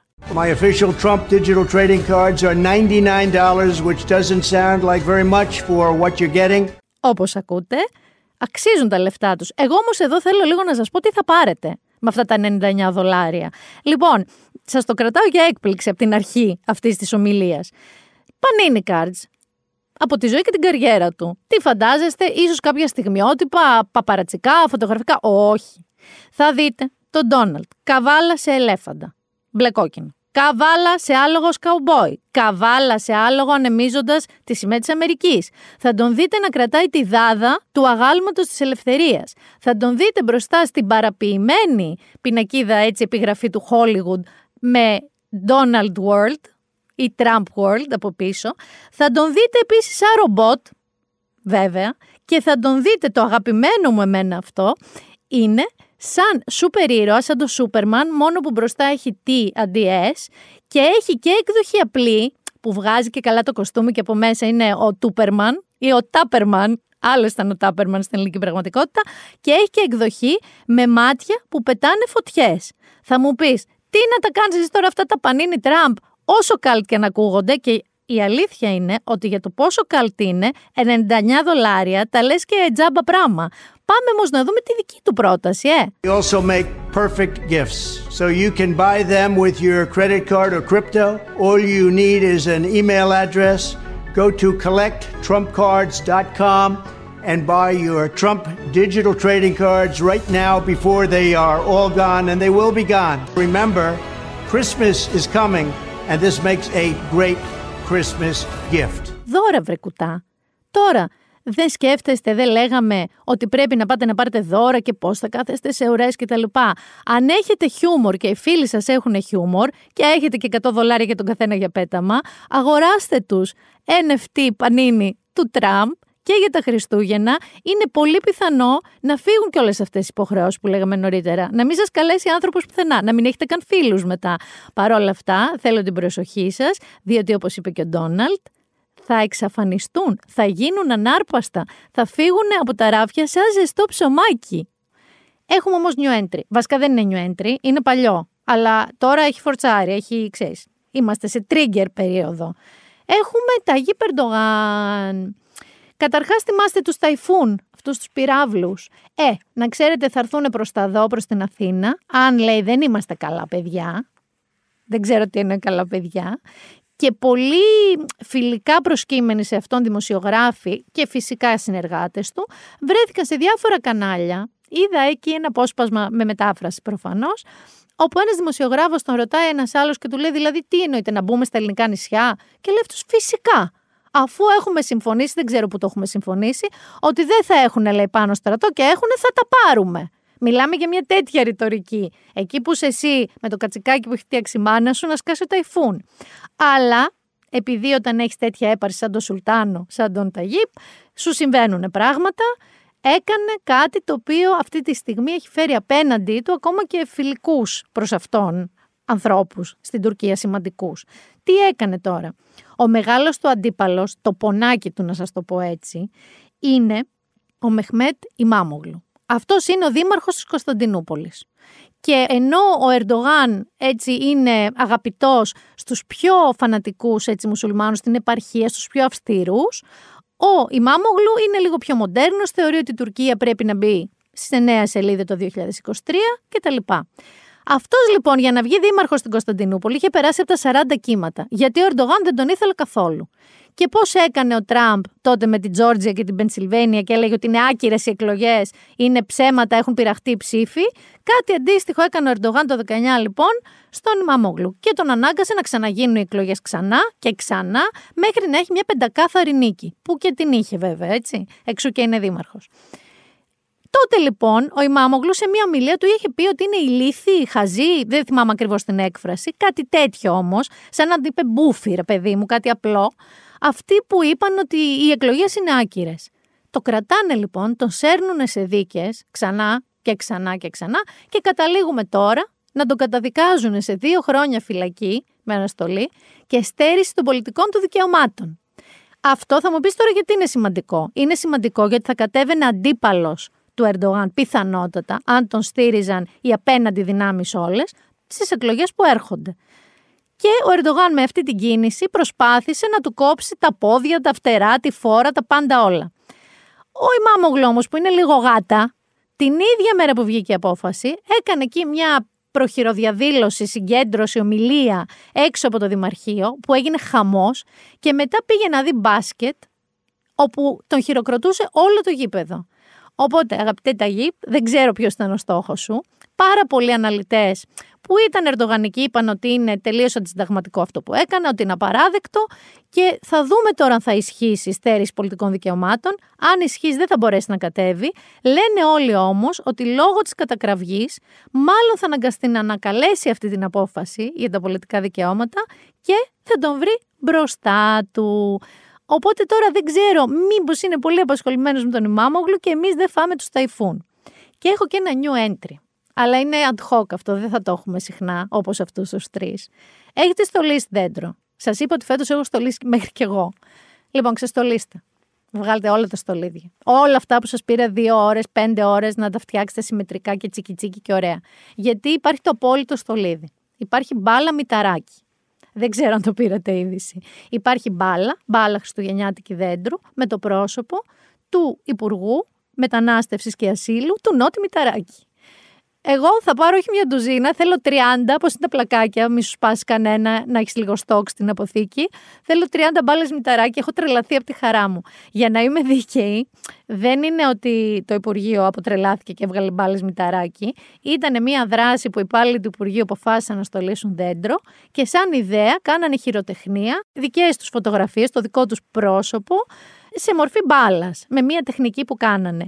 Αλλά το Υπουργείο και τα social media για να μας δείξει τι κάνανε, έδειξε την μπάλα μηταράκι. Εγώ έχω κολλήσει με την μπάλα μηταράκι, λοιπόν. Θέλω μπάλα μηταράκι. Μη σας πω ότι θα αρχίσω να σκέφτομαι ποιους άλλους θέλω στο δέντρο μου και έτσι θα θέλω πάντα να έχω χριστουγεννιάτικο δέντρο. Θα είναι πάντα αυτό που λένε κάτι ανατρεπτικό και κάτι αστείο. Πριν περάσω στο entertainment, θα μείνω στην ευρύτερη περιοχή του entertainment, θα το ονόμαζα para-entertainment, θα το ονόμαζα παρατράγουδο, γιατί ο Βαλάντης έβγαλε καινούριο τραγούδι. Θα μου πεις αλήθεια, το Been There Done That θα μας πει για το καινούριο τραγούδι του Βαλάντη. Δεν θα σας έλεγα κανονικά. Η αλήθεια είναι αυτή. Σε συνεργασία με τον Νίνο. Θέλω όμως λίγο να ακούσετε το τραγούδι και να καταλάβετε γιατί το διάλεξε και να το συζητήσουμε. Και να απομακρύνετε τώρα τα μικρά παιδιά για κανένα δεκάλεπτο, βάλτε τους εκεί καμιά πέπα, γιατί έχει βρυσούλες, έχει βρυσιδάκια, έχει βρυσίδια. Ακολουθούν βρυσίδια. Πώς να ξεχάσω τα μάτια σου σκέφτομαι εκείνο με χάλια Πώς να ησυχάσω όταν βλέπω τα χείλη σου στάδια μπουκάλια Πώς πας και κάνεις τα ίδια με άλλο Πουτάνα τα ήσουν μάλλον Πουτάνα μάλλον. Συγγνώμη που το λέω εγώ, αλλά είδατε πόσο άσχημο ακούγεται να ακούγεται στο μικρόφωνο. Αλλά ο Βαλάντης το τραγούδισε στεντόρια και περήφανα, βάζοντας ένα ακόμη υπέροχο λιθαράκι στο πουτανολόγιο, γιατί έχουμε κι άλλα του ελληνικού ρεπερτορίου και γενικά στην αντίληψη αυτών των αντρικών καψουροτράγουδων, τα οποία Θεωρούν λοιπόν ότι αν μια γυναίκα αφήσει έναν άντρα, δεν θέλει ρε παιδί μου έναν άλλο μαζί του, δεν θέλει, δεν θέλει. Τον χωρίσει και πάει με έναν άλλον, με 17 άλλους. Αυτή είναι ξεκάθαρα, πώς το λέει ο Βαλάντης, γιατί πώς τολμάει. Έχεις εκεί δίπλα στο λεβέντι, το παλικάρι και εσύ τρελή δεν το θες και θες έναν άλλον. Είσαι... Πουτάνα τα ήσουν Αν ένας άντρας όμως το κάνει, δεν γίνεται τραγούδι. Ή αν γίνει τραγούδι, είναι μία που τραγουδάει ότι πέφτει στα πατώματα, μη φύγεις δωρή, θα φαρμακοθώ. Ή, ή υπάρχει πάντα και εκδοχή Χριστάκη, που είσαι ένας κανάρος που πετάει από κανάρα σε κανάρα και μαγκιά σου και μπράβο σου. Αλλά εμείς εκεί. Θέλω να σας πω ότι ο Βαλάντης είναι η τελευταία προσθήκη. Διότι ένα κείμενο της Λίας Παπαϊωάννου στο ladylike.gr μου άνοιξε τα μάτια. Δεν είναι το μόνο. Έχουμε κάνει εδώ παρέα με τον Γρηγόρη ένα mass-up από τραγούδια που μας λένε πουτάνες, καριόλες, ότι εμείς φταίμε που οι άντρες οι καλοί είναι στη φυλακή, ανοργασμικές, μας στολίζουν έτσι ωραία χριστουγεννιάτικα. Και αντίθετα με το τι μπορεί να φαντάζεστε, όχι, δεν είναι τραπ τραγούδια. Που οκ, εκεί ξέρετε, ο ρόλος μας είναι με μια γούνα και ένα βρακί, ε, να κάνουμε sex favors σε μούστακα με γκάνια ε, και είμαστε και εξορισμού Πες τα βαλάντι, μην τα λέω εγώ. Πουτάνα τα ήσουν Πάμε να ακούσουμε το μασάπ. Πώς πας και κάνεις τα ίδια με άλλο. Πουτάνα τα ήσουν μάλλον. Χίλιες φορές να ήσουν μια πόρνη αλήθινη. Μα είσαι το χειρότερο πουτάνα στη ψυχή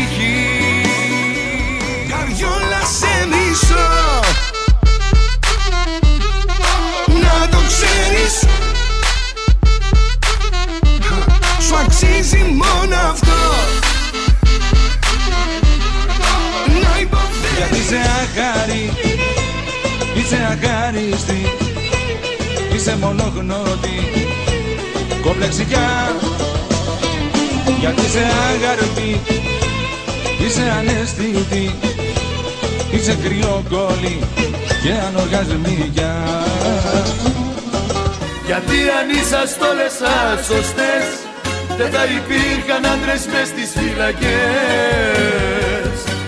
Γιατί αν είσαστε όλες σας σωστές Δεν θα μετρούσαν με ατελειωτές πληγές Καταλαβαίνετε δεν υπάρχει ένα αντίστοιχο γυναικείο τραγούδι που να λέει να μην πω τις λέξεις γιατί ντρέπομαι λίγο. Δεν υπάρχει. Δεν έχουμε τολμήσει. Τα γυναικεία τραγούδια είναι κόβομαι, πεθαίνω, λιώνω, σβήνω, χάνομαι, γυρνα πίσω. Ενώ αυτοί βλέπετε. Εκεί. Να μας τολίζουν. Και ξέρετε τι τραγούδια είναι αυτά. Ξέρετε πολύ καλά. Όσοι έχετε βρεθεί σε ελληνάδικο με DJ ή ακόμα καλύτερα σε live αυτών των καλλιτεχνών, γιατί είχαμε και Οικονομόπουλα ακούσαμε και Δάντι ακούσαμε και Μιλιόκα ακούσαμε και Καρά ακούσαμε. Αν λοιπόν έχετε βρεθεί, είναι το σημείο, ας πούμε εκεί που φωνάζει ο Δάντης Καριόλα, είναι το σημείο που ο DJ κατεβάζει τον ήχο, σωστά, για να φωνάξουν από κάτω με σηκωμένο χέρι τον πόνο τους. Ή ο Οικονομόπουλος στην ψυχή, το διευκρινίζει όμως δεν είστε γενικά, είστε στην ψυχή, χαμηλώνει τον ήχο ή γυρνάει το μικρόφωνο στο κοινό και λέει δικό σας. Και ο κάθε πικραμένος που έχει χωρίσει δίνει εκείνη την ώρα. Εάν τυχόν εσείς που ακούτε αυτό το podcast έχετε διαπράξει αυτό το πράγμα, θέλω να ντρέπεστε πάρα πολύ, Πραγματικά πάρα πολύ. Γιατί είναι τροπιαστικό, γι' αυτό να ντρέπεστε. Δηλαδή, αν έχετε βρεθεί στο αυτό που τάνα στην ψυχή και έχετε φωνάξει με το χέρι ψηλά γιατί είχατε χωρίσει, θέλω τώρα να πάτε σε μία γωνία, να σκύψετε το κεφάλι και να ντραπείτε πάρα πολύ. Και αφού τελειώσαμε με το παρα entertainment, λέω να πάμε στο κανονικό entertainment.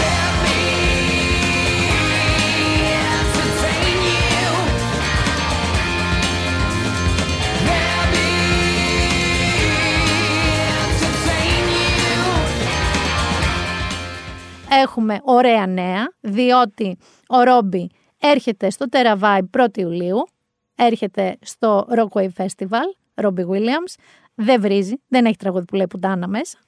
Και έρχονται επίσης στη Μαλακάσα και οι Black Keys, 8 Εβδόμου, με νέο δίσκο. Τους είχα δει τους άλλους τότε. Δεν είχα τρελαθεί, θα σας πω την αλήθεια. Ήταν λίγο περίεργο το live για Μαλακάσα. Οι Black Keys, δεν ξέρω αν έχουν αλλάξει ήχο, δεν έχω ακούσει κάτι. Αλλά η συναυλία, επειδή είμαι και λίγο γραία εγώ για μαλακάσα, με ταλαιπωρεί φρικτά το φύγε. Με ταλαιπωρεί πάρα πολύ το φύγε. Και το εκεί, αλλά με ταλαιπωρεί όλη αυτή η διαδρομή, το ποτηλιάρισμα, όλο αυτό που γίνεται μετά. Ένα πλατεία νερού, τσουπ, φτάνεις, ακόμα και με το τραμ που λέει ο λόγος, με τη γερουσία, φεύγεις. Ποιοι έρχονται στην πλατεία νερού με το release; Έρχονται Arctic Monkeys. Έρχεται Alex Turner. Έρχεται η μεγάλη μου αδυναμία, ο μεγάλος μου έρωτας μαζί με Hives και Willie J. Healy και με Alex Turner θα υποδεχθώ την Ιωσήφίνα Γρυβαία, η οποία είναι η έκπληξη του επεισοδίου, η οποία θα μας πει τις καλύτερες σειρές της χρονιάς. Όπως το έχουμε ξανακάνει, τις χρωστάω, τις χρωστάω και το The Great και το For All Mankind, δύο σειρές που αν δεν μας τράβαγε τα αυτή πέρσι, δεν θα είχα μπει σε διαδικασία να τις δω. Και είναι και οι δύο από τις πιο, πιο αγαπημένες μου. Η Ιωσήφίνα, η οποία έχει φωνή Καταρίνα Στανίση, θέλω να σας το πω αυτό, γιατί έχει μία από αυτές τις ιώσεις που έχουμε πει, κάνε το θαύμα σου. Η Ιωσήφίνα, σε ανακοίνωσα σαν Στανίση, αλλά τελικά μου έχεις βγει λίγο αλέκα κανελίδου.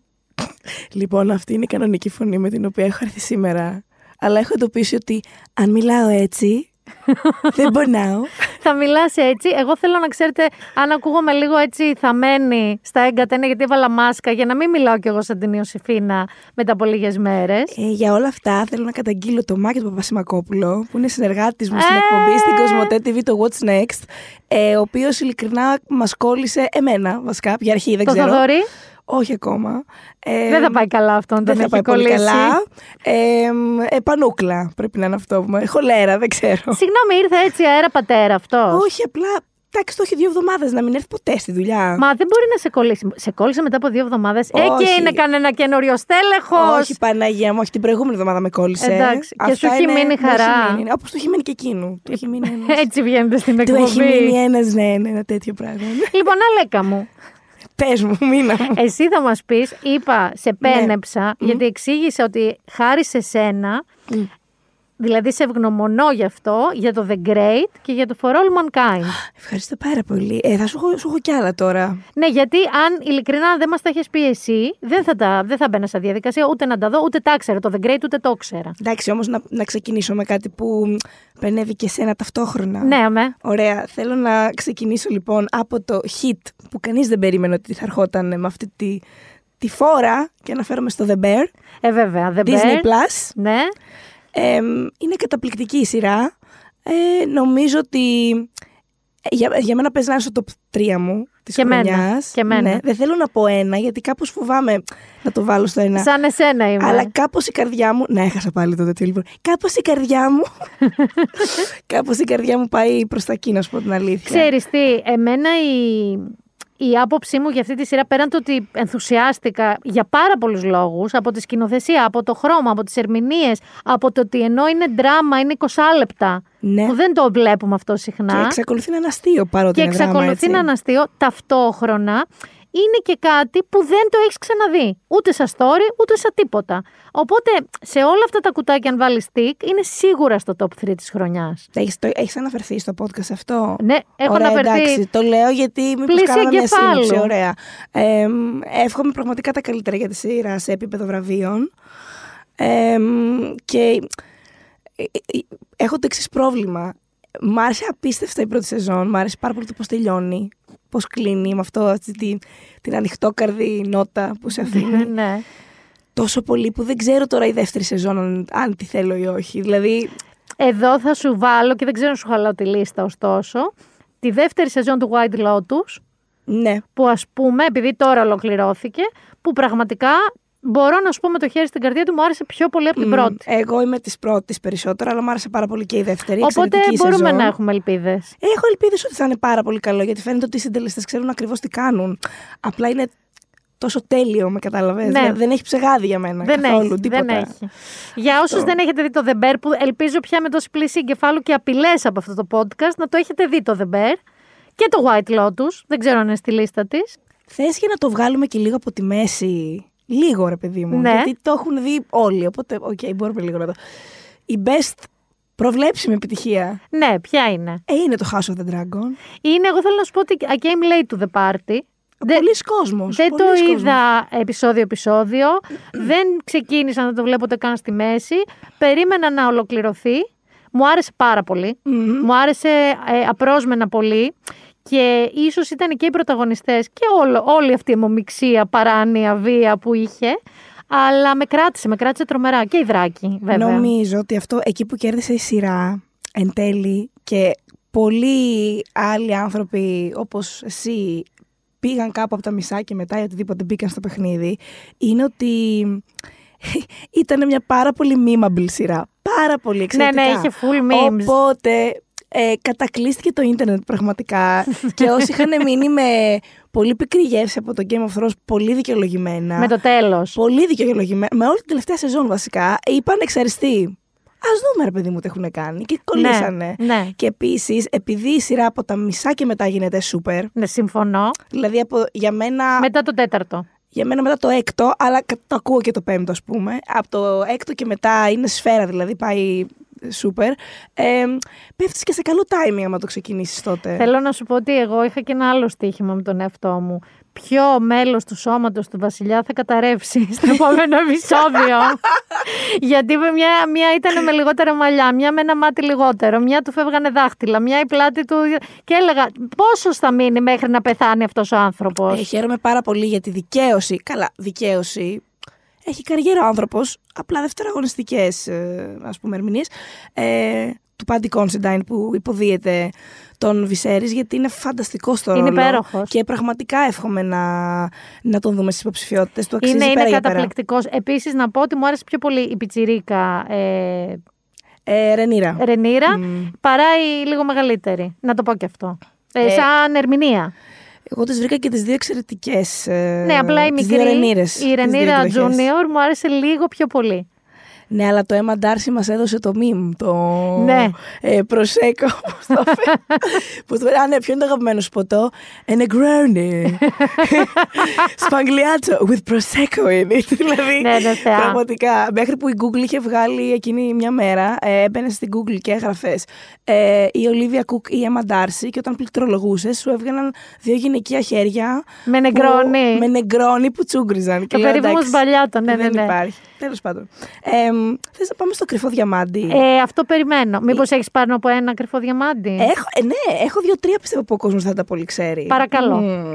Και αυτό είναι Disney Plus. Ναι. Ε, μ, λέγεται Reservation Dogs. Το έχω ακούσει, δεν το έχω δει. Λοιπόν, α, ξέρεις τι, νομίζω ότι είναι λίγο αποτρεπτικό. Όπως μπορεί να συμβεί και μια άλλη σειρά της λίστας μου, αλλά θέλω να με ακούσετε, ε, ότι έχει εφήβους. Πολλοί κόσμος όταν βλέπει εφήβους σε Teenagers, σειρά, ναι. ναι, ναι, ναι, σου λέει τι είναι αυτό το Riverdale, δεν θέλω να δω το Riverdale, που εσύ ξέρω ότι έβλεπες το Riverdale. Κάλε αλλά- και το Riverdale και τώρα έχω τρελαθεί με τη Wednesday που με κοροϊδεύετε. Τα Ε, λατρεύω. Και εγώ αυτά. τα βλέπω τα εφηβικά, αλλά ξέρω πόσο ο κόσμος αντιστέκεται. Πάντως να πούμε εδώ ότι οι reservation dogs, reservation λένε στην Αμερική τους καταβλισμούς Σωστό. των Ινδιάνων. Ακριβώς, Των, ναι. ε, Των Ιθαγενών, των ναι, ναι. Ιθαγενών. Μμμ. Οπότε εικάζω ότι είναι αυτή η Ακριβώς, ιστορία. λοιπόν, έρχεται από τον Taika Waititi και τον, λοιπόν, θέλω να το διαβάσω σωστά, Στέρλιν Χάρτζο, οκ. Ε, ο Waititi είναι Μαωρί, δηλαδή είναι ιθαγενής. Της Νέας από Νέας Ζηλανδίας. Ζηλανδίας, μπράβο.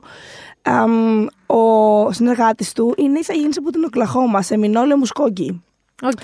Οπότε ε, θέλω να το τονίζω γιατί έχουμε συνηθίσει πάρα πολύ οι ηθαγενείς όταν χρησιμοποιούνται σε δράματα Είναι Ε, καρικατούρες. Είναι καρικατούρες και επίσης πάρα πολύ συχνά είναι και ρε παιδί μου πάντα η τραγωδία που θα τους βρει. Ναι, ναι, ναι, ναι. ναι. Πάρα Ειδικά πολύ. για τα reservations εκεί στην Αμερική είναι.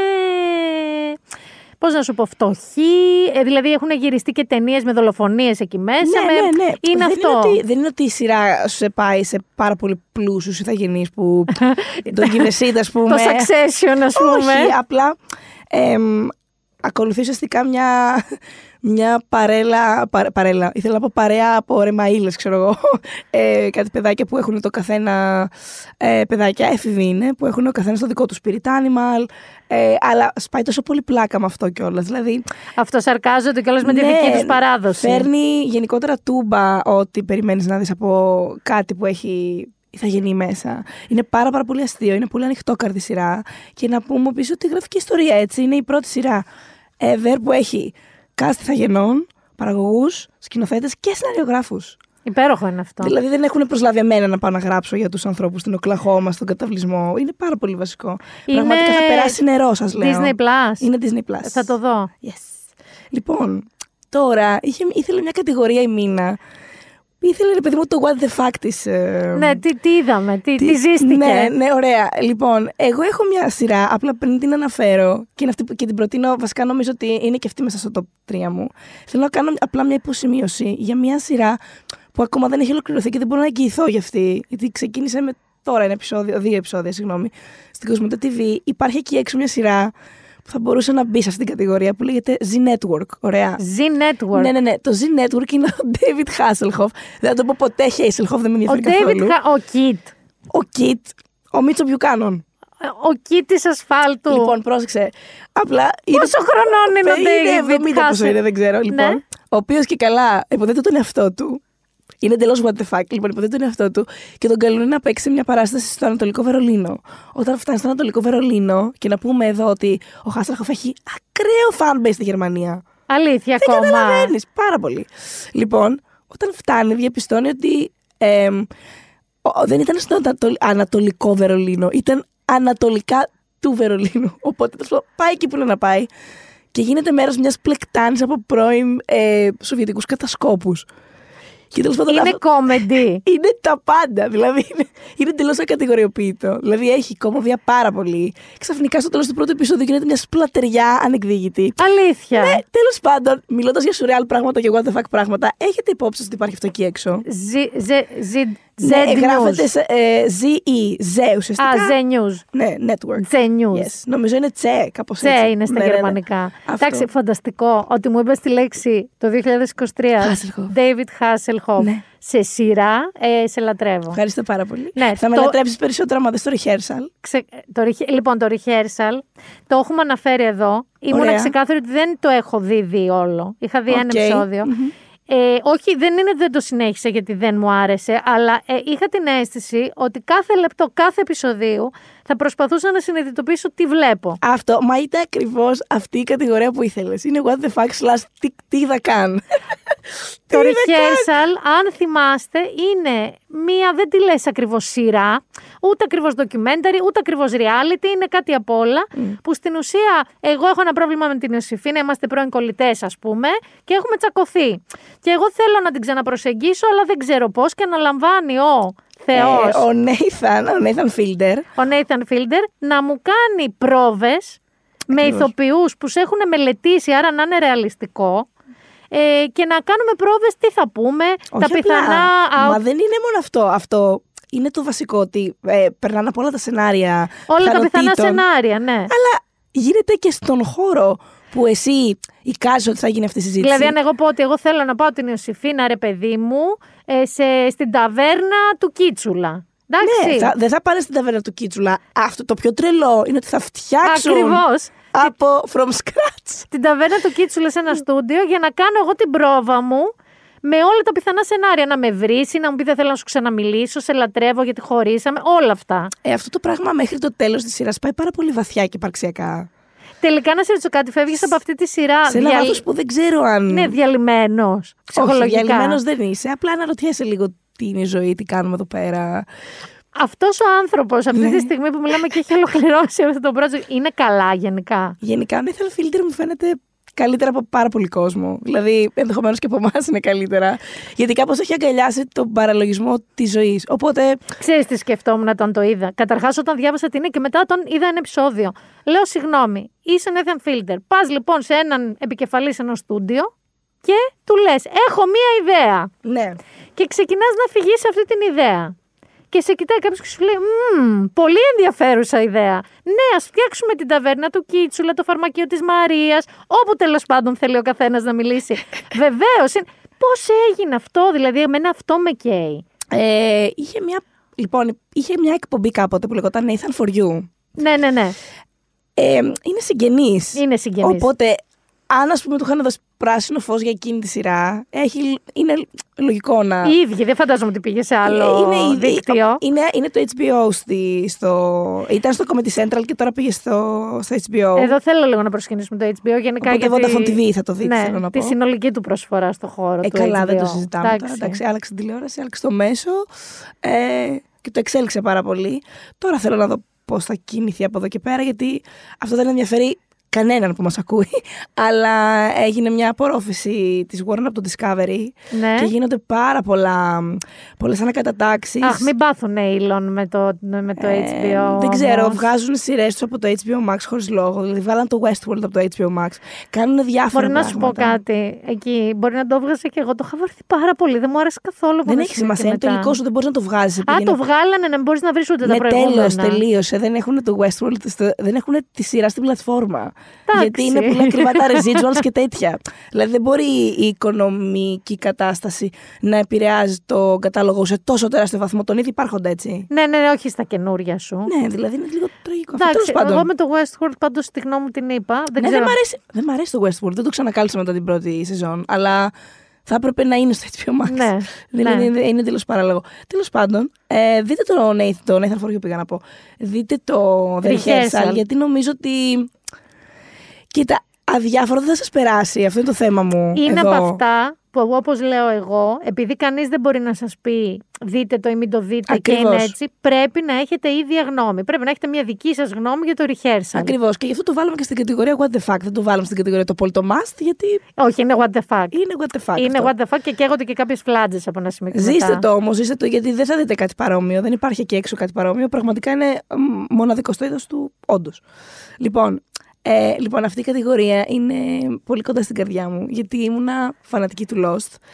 Και εγώ προσωπικά δεν θα ακούσω κουβέντα για το φινάλε, αλλά τέλος πάντων. Το ακούω, μωρέ, σας το δίνω. Ήτανε, άκου, ήταν μια, μπρε- ε, πώς το λένε, groundbreaking σειρά. Ήταν μια σειρά που όμοια της δεν είχε ξαναγίνει. Και επηρέασα και τόσες άλλες. Πάρα πολλές. Μα πόσες φορές έχουμε πει όλοι της γενιάς μου και της γενιάς σου εν τέλει, ότι Α, λοστίζει, κάνεις alost. Μπράβο. Και τι Θυμίζει πρόβλημα Lost. υπήρχε; Και Δεν τώρα είναι- το λύσαμε το πρόβλημα. Δεν ήταν κανένα lost. Κανένα. Δεν είναι κανένα lost, γιατί δεν είχε καταλάβει ποτέ κανείς. Γιατί πέτυχε το. Α, κανείς. Εμείς το καταλάβαμε. Ε, οι άνθρωποι που προσπαθούν να αντιγράψουν το lost δεν το είχαν καταλάβει. Ε, μέναν στο γρίφο. Και Ναι. δεν καταλάβαιναν ότι ο λόγος που πέτυχε το lost ήταν ο γρίφος μεν, αλλά περισσότερο ήταν οι χαρακτήρες. Ακριβώς. Και έτσι κάνεις τηλεόραση. Και γι' αυτό δεν ήταν πολύ ok το Westworld. Γιατί το Westworld ξέχναγε ότι δεν έχει NPCs ενός video game. Ε, Ναι. Έχει φτιάξει τους χαρακτήρες. Πρέπει να έχει σαν κακιοστά ο άλλος. Γιατί. Ήταν το Westworld και το, σταματάμε την κουβέντα για αυτή τη σειρά που δεν άρεσε και σε καμιά μας. Ήταν περισσότερο απορροφημένο με την κεντρική ιδέα του τι είναι, ότι δεν είναι humans και όλο αυτό το πράγμα, παρά με το αφού δεν είναι human, αλλά τον έχεις κάνει, δώσ' τον ένα χαρακτήρα να Δώσ' έχει. τον. Συμφωνώ. Αυτό. Συμφωνώ απόλυτα. Μίλα τώρα, έχει, με έχεις αφήσει σε cliffhanger. Ποιο είναι το νέο Lost; Λοιπόν, είναι το Severance. Αλήθεια. Ναι, ναι, Apple TV. Μ' αρέσει. Ναι, ναι, ναι, το ακούω. Είναι το νέο, γιατί έχει. Δεν μην περιμένετε αν ήσασταν φαν του Lost ή το καταλήψατε κάποια στιγμή και σας σπάσαν τα νεύρα, αλλά εν, εν τέλει σας άρεσε. Δεν θα δείτε το Lost, δεν θα δείτε ανθρώπους σε νησί. Ξέρεις, μερικοί είχαν και αυτό, δηλαδή τους άρεσε το νησί. Ήταν το πρώτο survivor που είδαμε. Δεν το συζητώ. Εννοείται ότι ήταν μεγάλο ντρό. Το ότι ήταν ε, γυρίστηκε στη Εντάξει. Χαβάη, άνοιγα τα μάτια σου τώρα. Τι... Το Severance είναι το ακριβώς αντίθετο χωροταξικά. Είναι σε ένα μίζερο Kubrick θα έλεγα σχεδόν Ακριβώς. γραφείο. Αλλά Αλλά οι χαρακτήρες και γενικά όλο αυτό που συμβαίνει στο Severance είναι brilliant. είναι brilliant. Το φινάλε ελωστίζει τρομερά. Είναι αυτό που καταλάβαν τι λειτουργούσε στο Lost. Στο- Εντάξει, φοβερή Ήταν το ηθοποιή. concept. Ναι, εννοείται. Μα Φοβερή. Τους θες, ειδικά κιόλας όταν είναι κάτι τόσο περιορισμένο.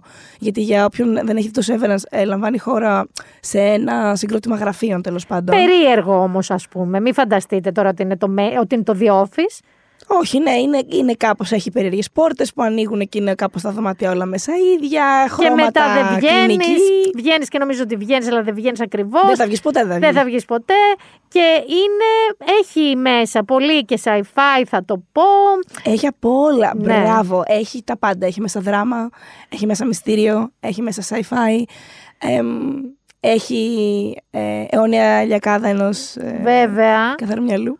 Επίσης έχει Apple TV και εδώ θέλω να σταθώ στο ότι δεν θα τολμήσω να πω ότι είναι διάδοχος HBO, αλλά οι παραγωγές του Apple TV είναι το ακριβώς αντίθετο από τη λογική πια Του Netflix. Netflix, ναι, ναι, είναι πιο δηλαδή, διαλεγμένες. είναι ένα concept store με εξαιρετικά επιλεγμένα και φτιαγμένα προγράμματα τη στιγμή που το Netflix έχει αποφασίσει ότι δεν είναι απλά σου προ- είναι Uber Market. Και σου λέει: Έχω και πάρα πολύ καλά πράγματα, αλλά έχω και ε, πολύ ευρείας κατανάλωσης. Έχω και μερικά που δεν θα θες να τα δεις, αλλά κάποιοι θέλουν.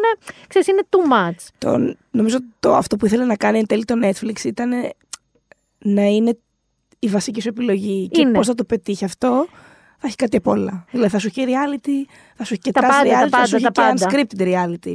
Θα σου έχει και φανταστικό δράμα, θα σου έχει και το δράμα που θα το χρησιμοποιήσει απλά για να Ταλία, συνενώσεις. ταλία. Δηλαδή, ναι. Όχι, εγώ θέλω να σου πω ότι όταν πια χάωνομαι. Χάωνομαι, γιατί είναι αυτό που μπαίνεις Netflix, έχεις παραγγείλει να φας. Δεν βλέπεις 17 τρέλερ, τελικά κανένα δεν σου κάνει, δεν βλέπεις τίποτα. Μπαίνεις λίγο Prime. Α, όταν λοιπόν είμαι lost, Ναι. γυρίζω Apple TV και ακόμα και τα πιο πειραματικά του, όπως μια σειρά που είχε μόνο ήχο, τηλεφωνήματα. Σωστό. Και τα πιο πειραματικά του είναι κάτι που αξίζει λίγο το χρόνο σου. Σε τραβάει. Ναι. Σε τραβάει, ναι. Όχι, συμφωνώ απόλυτα. Και γενικά νομίζω ότι το, το Netflix δεν μπορούμε να το βγάζουμε έξω από την εξίσωση. Σε καμία περίπτωση βλέπω φανατικά, αλλά Ε, είναι Αλλά θα πληρώσει και πληρώνει λίγο ε, το χάος. το χάος. Ναι, παρά έγινε χάος. Δηλαδή πρέπει να βρουν μια λύση για όλο αυτό που δημιούργησαν το τέρας. Ναι, γιατί όχι. Γιατί όλοι εσείς μετά οι ειδικοί δεν θα έχετε τόση δουλειά. Γιατί πλέον είναι πάρα πάρα πολλά και στην Ελλάδα και στο εξωτερικό κυρίως. Ε, οι εκπομπές, τα κείμενα, γενικά τα media που ασχολούνται με το να σου κάνουν cherry pick Εγώ κάθε Σάββατο. κάθε Σάββατο στο στο One One Man, Man. τι να δείτε στο Netflix. Ναι, ναι, ναι. ναι. Το, ναι. Τώρα το γυρίσαμε στο, σε ένα γενικότερο streaming. Γιατί το streaming γενικότερα έχει μια χαοτική κατάσταση. Αλλά κατά βάση είναι επιλέγω και από Netflix. Γιατί έχει πραγματικά κρυμμένα διαμάντια και είναι τόσο κρίμα. Πάρα πολύ ωραία πράγματα έχει. έχεις. εκπληκτικά πράγματα. Ωστόσο, Severance είναι στο Apple TV, έχει σε, ε, δεύτερη σεζόν. Νομίζω ότι του τη δώσανε στο δεύτερο επεισόδιο, κάτι ναι, ναι, ναι, τέτοιο. ναι, ναι. Αλλά μιλώντας για Netflix, σας, θα σας πάω Netflix, γιατί δεν είμαι αυτός ο άνθρωπος. Δεν θα το απορρίψουμε το Netflix. Λοιπόν, εκεί θα βρείτε την κομμωδία της χρονιάς. Ποια είναι; Θα βρείτε το Dairy Girls. Το λατρεύω. Λοιπόν, ακούστε να δείτε. Έχει και αυτό έφηβους, αλλά δεν έχει καμία σημασία απολύτως. Το έχουμε προτείνει να ξέρεις εδώ, γιατί Τέλεια. είχαμε προτείνει και το αυτό στο, στο, Netflix, στο Apple TV που είναι πάλι Ιρλανδία, το Bad Sisters, Μπράβο. που επειδή λόγω Ιρλανδίας έδωσα και Dairy Girls, αλλά χαίρομαι πάρα πολύ που το βάζεις στη λίστα σου. Έμα, είναι φανταστική κομμωδία. Λοιπόν, είναι στη Βόρεια Ιρλανδία την περίοδο των ταραχών. Στα 90s δεν Στα ήταν 90s αυτό. ακριβώς. Και πέρα από την 90s νοσταλγία, η οποία όμως φαίνεται πάρα πολύ ωραία μέσα στη σειρά, δεν έχει απλά δηλαδή αναφορές για να τις τραγούδια, έχει, ναι. μπράβο, ναι. Νιώθεις ότι το βιώνεις μαζί με τα κορίτσια εκεί αυτό. Ε, έχει τόσο πολύ να κάνει με τη φιλία μεταξύ των κοριτσιών, αλλά έχει τόσο χιούμορ. Είναι υπέροχο. Είναι τόσο αστείο. Δηλαδή δεν το πιστεύω. Κάποιες φορές βλέπω τα επεισόδια, τα οποία είναι κιόλας 20 λεπτά να το πούμε και αυτό, θα φύγουν νερό. Και δεν. Δηλαδή είναι τόσο απανοτά τα. Και ε, ξέρεις, είναι Τα αστεία που δεν, το, δεν, δεν μπορώ να τα προλάβω. Είναι φανταστικό. αυτό για το οποίο εκτιμώ λίγο λιγότερο, αν και έχουν δώσει καλύτερα δείγματα πλέον, τους, ε, εκτιμώ λίγο λιγότερο τους Αμερικάνους. Γιατί οι Αμερικάνοι, αν προσέξεις τις κομμωδίες τους, όταν έχουν πολλά και καλά αστεία, κάνουν με εξαίρεση το The Office κάποιες περιττές παύσεις. Σαν κάπως στο μυαλό του θεατή να συλλάβει το αστείο μέχρι το επόμενο. Ναι, γιατί είσαι πάρα πολύ έξυπνος που το κάνεις αυτό και Ακριβώς. περιμένεις τον άλλο να σε προλάβει. Ακριβώς. Άσε Ενώ μας, οι ρε, Marvel, Βρετανοί, να το πω και οι αυτό. Βρετανοί και γενικά οι Ευρωπαίοι το έχουν αυτό, αλλά ειδικά η Βρετανία, η Ιρλανδία και, τα λοιπά, και Σκοτία, γιατί έχω δει και σκοτσέζικες κωμικές σειρές, σε πάνε τρένο, ρε παιδί μου. Άμα το κατάλαβες, το κατάλαβες. Εγώ έχω ροή λόγου. Ναι, γιατί εμπιστεύονται τους ε, Τους θεατές τους. θεατές περισσότερο. Γι' αυτό. Υπέροχο Derry Girls. Τρεις σεζόν δεν είναι; Είναι τρεις σεζόν και ολοκληρώθηκε. Ε, είναι μια από τις αγαπημένες σειρές του Μάρτιν Σκορσέζε. Το είπε σε Αλήθεια. μια συνέντευξή του και κόντεψε η δημιουργός της σειράς να πάθει συγκοπή από τη χαρά της. Υπέροχο. Ναι, και νομίζω ότι άμα το δείτε, ο αγαπημένος σας χαρακτήρας θα είναι η Sister Michael. Ναι. ε, η οποία είναι μια μοναχή, μοναχή παύλα καθηγήτρια των κοριτσιών, η οποία εντάξει, ε, είναι, θα έπρεπε να είναι έτσι όλες οι μοναχές, απλά θα πω αυτό. Θα υπήρχε κάποια προβλήματα σε αυτό. ναι, αλλά Μπορώ να εντάξει, διακρίνω κάποια προβλήματα. ε, ε, ξέρω εγώ, όχι, θα την προτιμούσα να είναι όλες έτσι. Πάντως, πραγματικά Dairy Girls και ολοκληρώθηκε όντως η σειρά. Άρα δεν έχετε δικαιολογία ότι αχ, πάλι θα βάλω άλλη μια σειρά να περιμένω σεζόν. Δείτε το. Είναι το feel good επίσης πάρα πολύ το στοιχείο. Δηλαδή το βλέπεις και χαίρεσαι, ρε παιδί μου. Είναι πάρα πολύ. Αμ, και μιας και είπες feel good, να δώσουμε και ένα ακόμα feel- feel good, γιατί αυτό το χάσα κατηγορία. κομμωδία. Ναι. Ε, θέλω να προτείνω το Abbott Elementary. Λοιπόν, αυτό δεν το έχω δει. Ωραία, που είναι στο Disney Plus, γιατί είναι παραγωγή ABC. Ότι είναι ABC θα το βρίσκεται στο Disney Plus μετά από ένα αλφα διάστημα. Εμ, Έχει, καταρχάς έχει πάρει πάρα πολλά βραβεία. έχει πάρει πολλά βραβεία, έχει γράψει και ιστορία γιατί η Quinta Branson που το γράφει και παίζει είναι η πρωταγωνίστρια ήταν η πρώτη μαύρη γυναίκα που κέρδισε βραβείο σενάριου στα Emmys μετά από δεν ξέρω και εγώ πότε. Εμ, ουσιαστικά είναι ένα mockumentary το οποίο εκτιλήσεται σε ένα ε, υποχρηματοδοτούμενο σχολείο όπου βλέπεις τους δασκάλους να προσπαθούν με τα ελάχιστα μέσα που έχουν να κάνουν καλά τη δουλειά τους. Και είναι feel good γιατί είναι, είναι πάρα πολύ αστείο. Άρα είναι η- από, τη- από την οπτική των Των δασκάλων. Ναι, ναι, ναι. Εντάξει. Και, αλλά ταυτόχρονα είναι πάρα πολύ ωραίο να βλέπεις ανθρώπους που είναι καλοί στη δουλειά τους και προσπαθούν να την κάνουν καλά και όταν αυτή η δουλειά έχει να κάνει με παιδιά οπότε ρε παιδί μου έχει και μια παραπάνω Ευθύνη. ευθύνη, μπορεί και αξία, εντάξει. Ναι.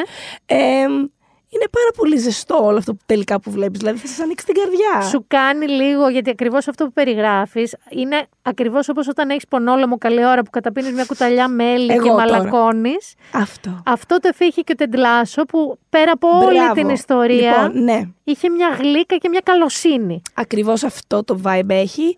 Είναι πιο sitcom. Ναι. Ε, αλλά ναι, είσαι, είσαι right on the money. Είναι εγώ και Abbott Elementary και ποιο άλλο μου πες που σου πω ότι δεν το έχω δει; Ποιο δεν, ποιο δεν είχες δει; Αχ. Όχι το rehearsal. Το reservation dogs. Το Reservation Dogs. Ωραία. Reservation Dogs και Abbott Elementary ήταν στη λίστα μου. Σε ευχαριστώ που μου το επιβεβαιώνεις. Θα ειδωθούν μέσα στις γιορτές. Ε, νομίζω το επόμενο το έχεις δει. Διάψευσέ με άμα δεν. Ε, η επιστροφή του David Simon νομίζω αξίζει μια Δεν το έχω δει. Κάτι, όχι, ωραία, Όχι. τέλεια. Δεν είναι για Χριστούγεννα. είναι για μετά τα Χριστούγεννα. Είναι άμα νιώθετε μια κατάθλα. με Να, κάτι. να, να έρθετε να απογίνετε, ρε παιδί μου. Λοιπόν, ο David Simon, για όποιον δεν το γνωρίζει, είναι ένας τεράστιος ε, δημιουργός για την τηλεόραση που κάνει πολύ μέτριας επιτυχίας σειρές. Θέλω να πω ότι είναι απίστευτα ταλαντούχος. Οι σειρές του πάντα είναι σε, στις- στην κορυφή όλων των ληστών. Είναι ο δημιουργός του The Wire, που είναι, θεωρείται Εγώ το είμαι, είμαι από αυτούς. Ναι. Δεν είμαι από αυτούς που ούτε μπερδεύτηκαν ούτε κουράστηκαν. Θεωρώ ότι αυτό το slow burn Αυτό, πράγμα που καταφέρνει με όλο αυτό το κομψοτέχνημα και έντοιμα πάρα πολλών χαρακτήρων, χωρίς κανένας να υστερεί, ε, θεωρώ ότι είναι μια ειδική ικανότητα που ή την έχεις ή χαώνεσαι κι εσύ σαν δημιουργός. Πολύ σωστά. Ναι, εμ, είναι ο δημιουργός λοιπόν του The Wire που θεωρείται μια από τις, αν όχι η καλύτερη σειρά όλων των εποχών. Κοντράρεται με Σοπράνο. Κοντράρεται με Σοπράνος, αυτός είναι ο ανταγωνιστής του βασικός και επιστρέφει στο HBO. Ε, άρα αυτό το βλέπετε στη Vodafone TV και αναφέρομαι στο We Own This City. Αληθινή ιστορία. Αληθινή ιστορία Το που έχω δει. εκτελήσεται ξανά στη Βαλτιμόρη. Τελικά το έχεις δει. Το έχω δει, το έχω δει. Εμ, είναι μικρό, είναι μίνι σειρά, είναι έξι επεισόδια. Έξι επεισόδια, ναι. Και ναι, γιατί η υπόθεση που ακολουθεί είναι πολύ συγκεκριμένη και είναι για, μια, για ένα squad συγκεκριμένο αστυνομικό. Βρώμικων. Ναι, ναι, ναι. Υπερβρώμικων. Ε, ο πανβρώμικο, δηλαδή ε, ζεύγουνε. Λέχρες, ρε παιδί μου, τίποτα. Ζεύγουνε, ρε παιδί μου, δεν είναι, ας πούμε, δεν τους βάζει σπίτι σου. Εμ, και βλέπουμε ουσιαστικά πώς επηρεάζουν την κοινότητα, ε, πώς επιτίθεται στους πολίτες, τι σημαίνει να είσαι μαύρος και να ζεις στη Βαλτιμόρη. Είναι το αγαπημένο του topic η Βαλτιμόρη και όλη η κατάσταση. Και, και αρθρογραφούσε εκεί, ήταν δημοσιογράφος πολλά πολλά χρόνια. Μίλα με λίγο για τον πρωταγωνιστή και το πόσο καλός ήταν. Είναι καταπληκτικός όπως είναι πάντα. Τζον Μπέρνθαλ με το όνομα. Ο Punisher. Ο Punisher, ο American Gigolo τώρα. Ο American Gigolo, ναι. Πολύ χόντρο, παιδί μου, ώρες ώρες. δεν είναι. δεν είπε τη λέξη που μου είπε εκτός μικροφώνου. Όχι, δεν θα την πω. Ε, είναι... Είναι hot. Είναι hot, είναι τρομερά ταλαντούχος και ε, γενικά νομίζω ότι είναι πολύ πιο versatile από ό,τι το έχουν επιτρέψει να είναι. Τι εννοώ, είναι καταπληκτικό στους ρόλους που παίζει και μπορείς να δεις μέσα από αυτούς το εύρος του. Απλά ε, τον έχουν λίγο ματσάρι με hardcore. Ναι, αντρίλες.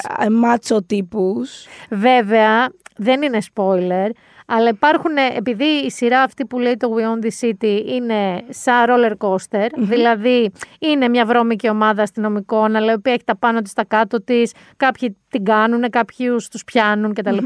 Οπότε έχει μια γκάμα συναισθημάτων και υπάρχουν σκηνές... Λέω, βλέπεις τι, τι άλλο μπορεί να κάνεις. Ναι, δηλαδή, τις σκηνές που βλέπει την πτώση να έρχεται, είναι συγκλονιστικός. Είναι πάρα πολύ καλός και μέσα από αυτές τις στιγμές καταλαβαίνεις πόσο καλός ήταν σε ένα κόντρα ρόλο από αυτόν. Που... Πιστεύω θα τον δούμε. Γιατί για κάποιο λόγο, χρόνο με το χρόνο, μπαίνει σε όλο και πιο σοβαρές παραγωγές.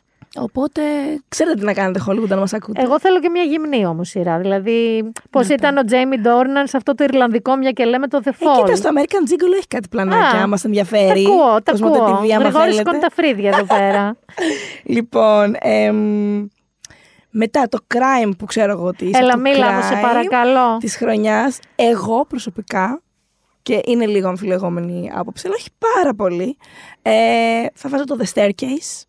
Ναι, είναι.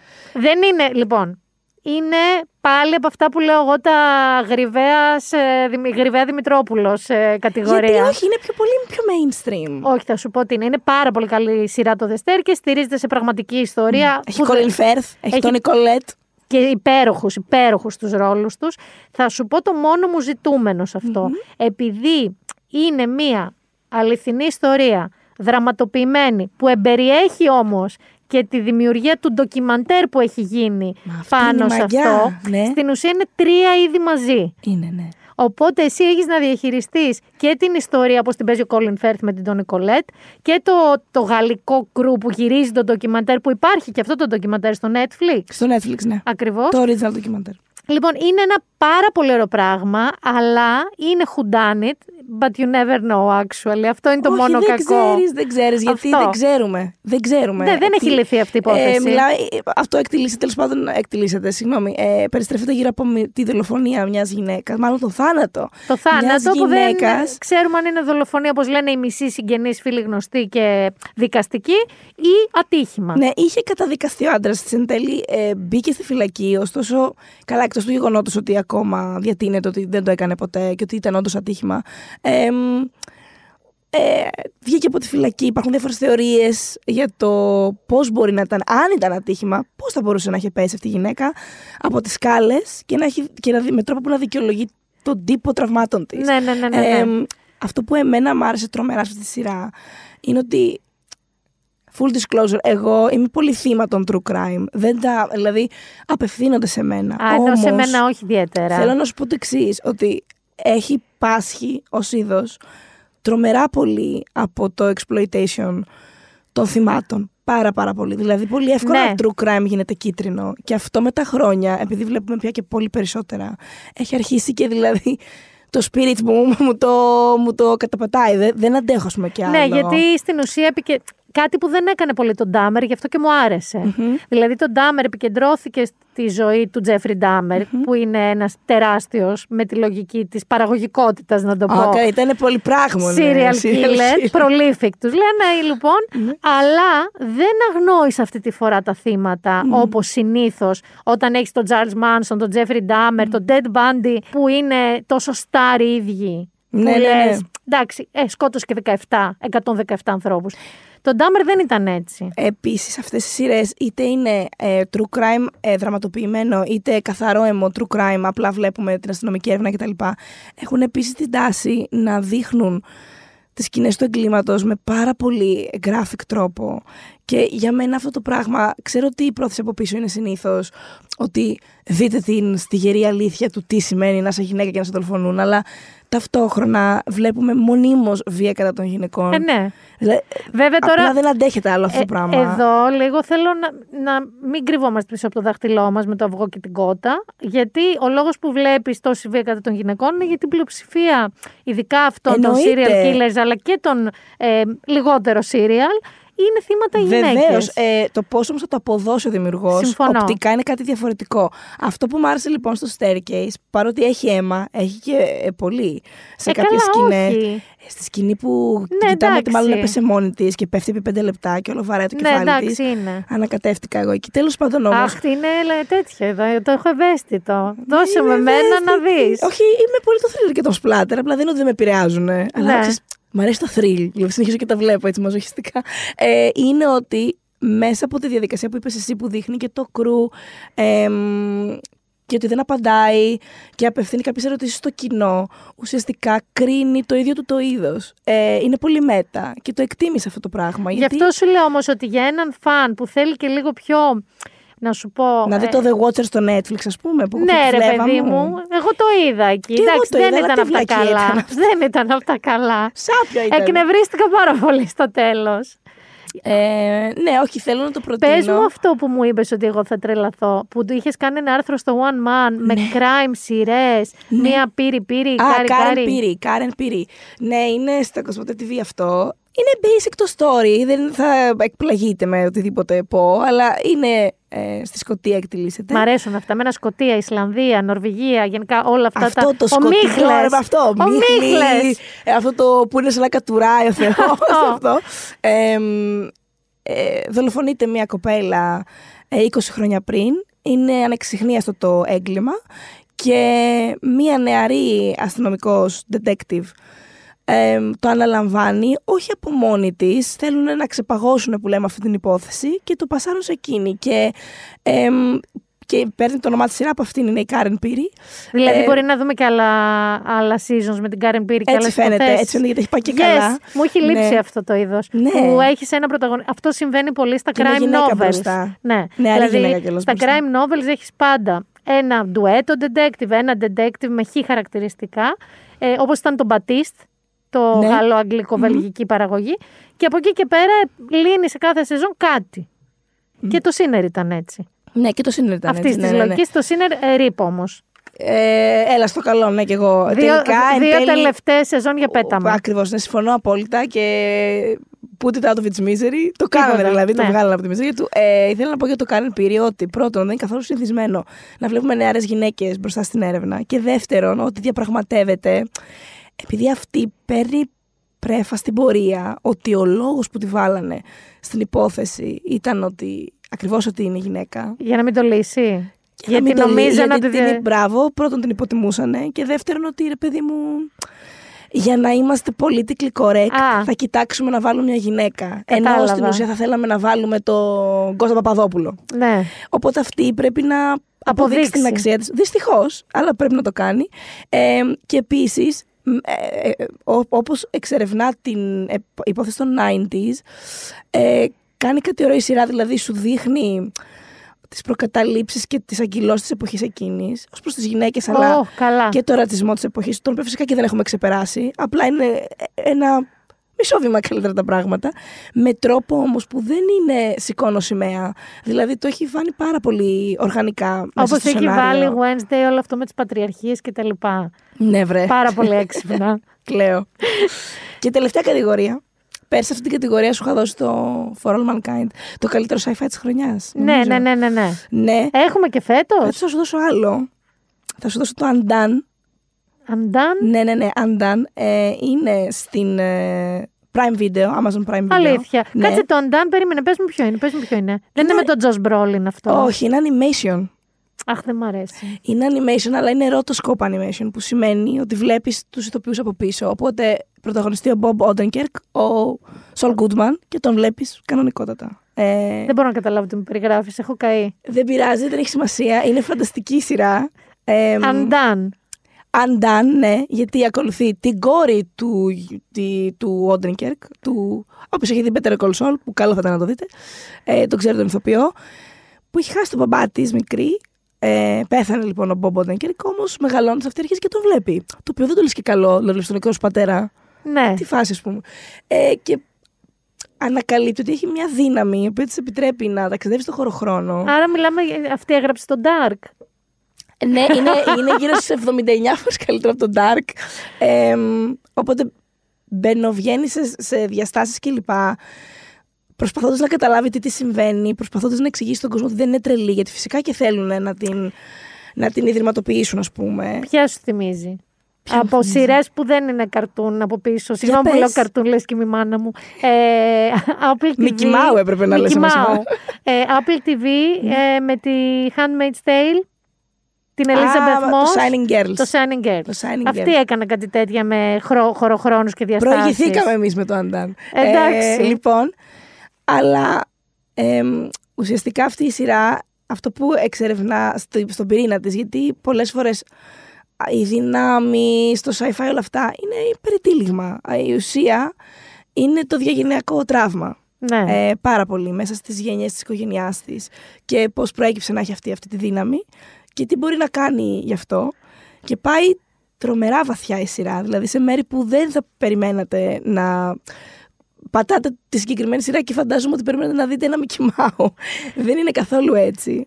Ε, Κοίτα, η αλήθεια είναι ότι αν και εγώ δεν είμαι το κοινό αυτής της σειράς, δηλαδή πρώτα θα τελειώσω όλα τα σκουπίδια του Netflix και μετά δεν μπορώ τα γιατί Mickey Mouse. Δεν μπορώ τα εμπιστεύεσαι; Mickey Mouse. Μα είναι rotoscope animation, είναι διαφορετικό. Δεν ξέρω το rotoscope animation και το μη rotoscope. είναι Έχει σαν- σημασία γιατί βλέπεις τους ηθοποιούς. Δηλαδή, άμα σε, εσένα σε, κάνεις κανονικά τα γυρίσματά σου, το, Ναι. το γυρίζεις κανονικά. Και γιατί δεν με βάζεις να, να με δείχνεις και με κάνεις rotoscope animation; Γιατί να μην σε κάνω rotoscope animation, γιατί έχει μια άλλη. Ε, δίνει μια Γιατί άλλη είναι για διάσταση. νεότερους αυτά, να γι' αυτό. Αχ, δεν μπορώ εδώ πέρα με τον boomer. έχω Όχι, μπλέξει. εντάξει, μπορεί και να το δω, μπορεί και να το δω, μπορεί και να το δω. Γιατί πάντα σε ακούω, γι' αυτό βασικά. Το προτείνω με όλη μου την καρδιά αλήθεια και μάλιστα η δεύτερη σεζόν είναι ίσα ε, με την πρώτη για μένα. Ένα άλλο είδος που σου αρέσει, δεν το έχεις βάλει. Αυτή τη στιγμή σε πιάνω εξαπίνει, αλλά πάντα Ναι, είσαι πες μου. τιμόλογο. Υπάρχει μεγάλο κοινό του horror. Μπράβο. Ο λόγος που δεν το έβαλα είναι γιατί φέτος δεν είχαμε καλό χώρο στην τηλεόραση. Δεν είχαμε ούτε και καν λυπάμαι. του τέτοιου. Είχαμε του... στο σινεμά να πάτε να δείτε το 6. Το X, ε. Ναι, ναι, ναι. Είναι βασικά τώρα το, το βρίσκεται online να το νοικιάσετε. Αλλά ναι. Το X. Μ, το 6, ναι. Πολύ. Το έχω στα του Watch. Ε, καλό χώρο τηλεοπτικό, παιδιά. εγώ Γιγέρμο φέτος- Ντελτόρο, Θα σου πω τι γίνεται. Ε, το Cabinet of Cabinet of Curiosities. Curiosities. Δεν είναι ότι θα πω όχι, ναι θα πω. Απλά επειδή είναι ανθολογική σειρά, Ναι, είναι ανθολογική. ε, μπορεί. είναι πολύ άνηση. Δηλαδή κάποια επεισόδια είναι. Συμφωνώ. Πολύ καλά. Δεν είδα κάποιο και να πω Παναγία μου αριστούργημα. Αλλιώς μπορεί και να το σκεφτόμουν. Ε, και κάποια είναι πολύ μέτρια. Ναι. Οπότε δεν μπορώ με το χέρι στην Η καρδιά. αλήθεια είναι προσπαθώ να σκεφτώ αν. ε, δεν είδα ακριβώς horror, λίγο έτσι ήπια μεταφυσική. λες. Δηλαδή, εμένα μου άρεσε πολύ από τη χρονιά που πέρασε, αλλά σας τα έχω προτείνει. Ε, το Black Mass μου άρεσε πάρα Ναι. πολύ. Ε, μου άρεσε το ένα άλλο με αυτή που παίζει το Bones. Α, δεν μ' άρεσε. Ξέρω, ε, την Emily DeSanel Την λες, Emily DeSanel. Που ήταν σε ένα του Netflix. Ναι. Δεν μου έρχεται καθόλου ο τίτλος, αλλά κατάλαβα ποιο λέει. ναι. κα- The Devil in Ohio. Μπράβο. Ε, κάτι τέτοια σκοτεινά που δεν τα λες horror ακριβώς. Δεν Δηλαδή είναι το Black horror, Mass μωρέ. ήταν πολύ ωραίο. Εσύ το, χω- όταν λέμε χώρο εννοούμε, ας πούμε, ποιο ήταν το φετινό Haunting of Hill House; Αυτό. Δεν είχαμε φέτος. Δεν είχαμε. Πολύ λυπάμαι. Ε, Του χρόνου όμως. Θα δω τα ro- rotation, πώς λέγονται. Πια τα- το rotoscope animation. Αυτό. Αυτό. Εμπιστέψουμε και δεν θα χάσεις. Πώς λέγανε για το στο φέτος, και αυτή και μουστάκι θα σε βάλει να ξηρίσει το Γεωργίτσι; Θα σε βάλω και rotoscope animation να δεις, ρε Κοίτα Μίνα. να δεις, δεν σε ξαναφέρω του χρόνου. Δεν ξέρω τι άλλο θα μου συμβεί. Όλα καλά θα πάνε. Λοιπόν, Κατερίνα Στανίση, Παύλα Λέκα Κανελίδου, ευχαριστώ πάρα πολύ. Εγώ ευχαριστώ που με Ειδικά- υπέστη σε αυτή την κατάσταση. Ειδικά για αυτή την υπερπροσπάθεια φωνής. Και αφού σας καλύψαμε, αν τυχόν είστε σε goblin mode αυτές τις γιορτές, θα συνεχίζω να μην σας ξαναλέω τι είναι, ελπίζω να θυμάστε. Αλλιώς στο προηγούμενο επεισόδιο, έχετε όλες τις σειρές του κόσμου να δείτε. Δεν νομίζω να τις έχετε δει όλες, αλλιώς ελάτε να σας προσλάβουμε. Κοσμά, όχι εσύ.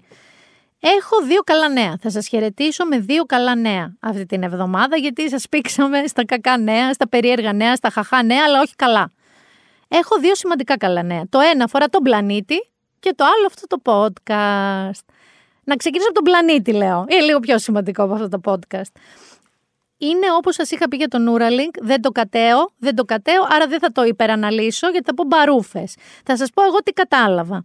Λοιπόν, οι επιστήμονες στην Καλιφόρνια, στο Lawrence Livermore, κατάφεραν μετά από έρευνες περίπου 70 ετών, ξεκίνησε το 50 όλη αυτή η ιστορία να το προσπαθούν και μάλιστα στηρίχτηκαν σε μια ιδέα ενός Ρώσου επιστήμονα. Κατάφεραν λοιπόν να κάνουν μία σύνδεξη η οποία παράγει καθαρό ενεργειακό κέρδος. Δηλαδή, δίνει περισσότερη ενέργεια από αυτή που κατανάλωσε για να παράξει αυτή την ενέργεια.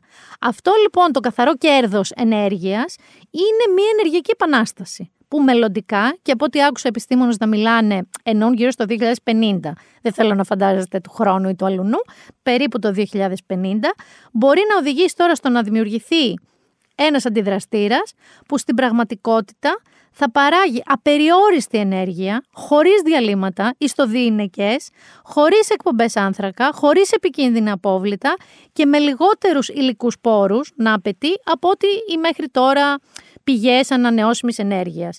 Μιλάμε τώρα για κάτι το οποίο είναι κοσμογονικό. Δηλαδή, διάβασα σε ένα άρθρο Science Boners All Around Δηλαδή ότι κάπως έχουν χαρεί πολύ που μας είδαν αυτοί οι επιστήμονες. Και το καταλαβαίνω, χωρίς να καταλαβαίνω ακριβώς τι είναι αυτή η σύνδεξη. Και πάμε τώρα στα του podcast. Το επόμενο επεισόδιο, δηλαδή στις 23 Δεκάτου, δηλαδή προ-παραμονή, θα έχει κάτι πολύ ειδικό και μοναδικό. Διότι τρεις άνθρωποι που συχαινόμαστε τα reunion, σας έχω αφήσει κάποια hints στα προηγούμενα επεισόδια. Αλλά είμαστε τρεις άνθρωποι λοιπόν που συχαινόμαστε τα reunion όπως και ο Λάρι Ντέιβιτ.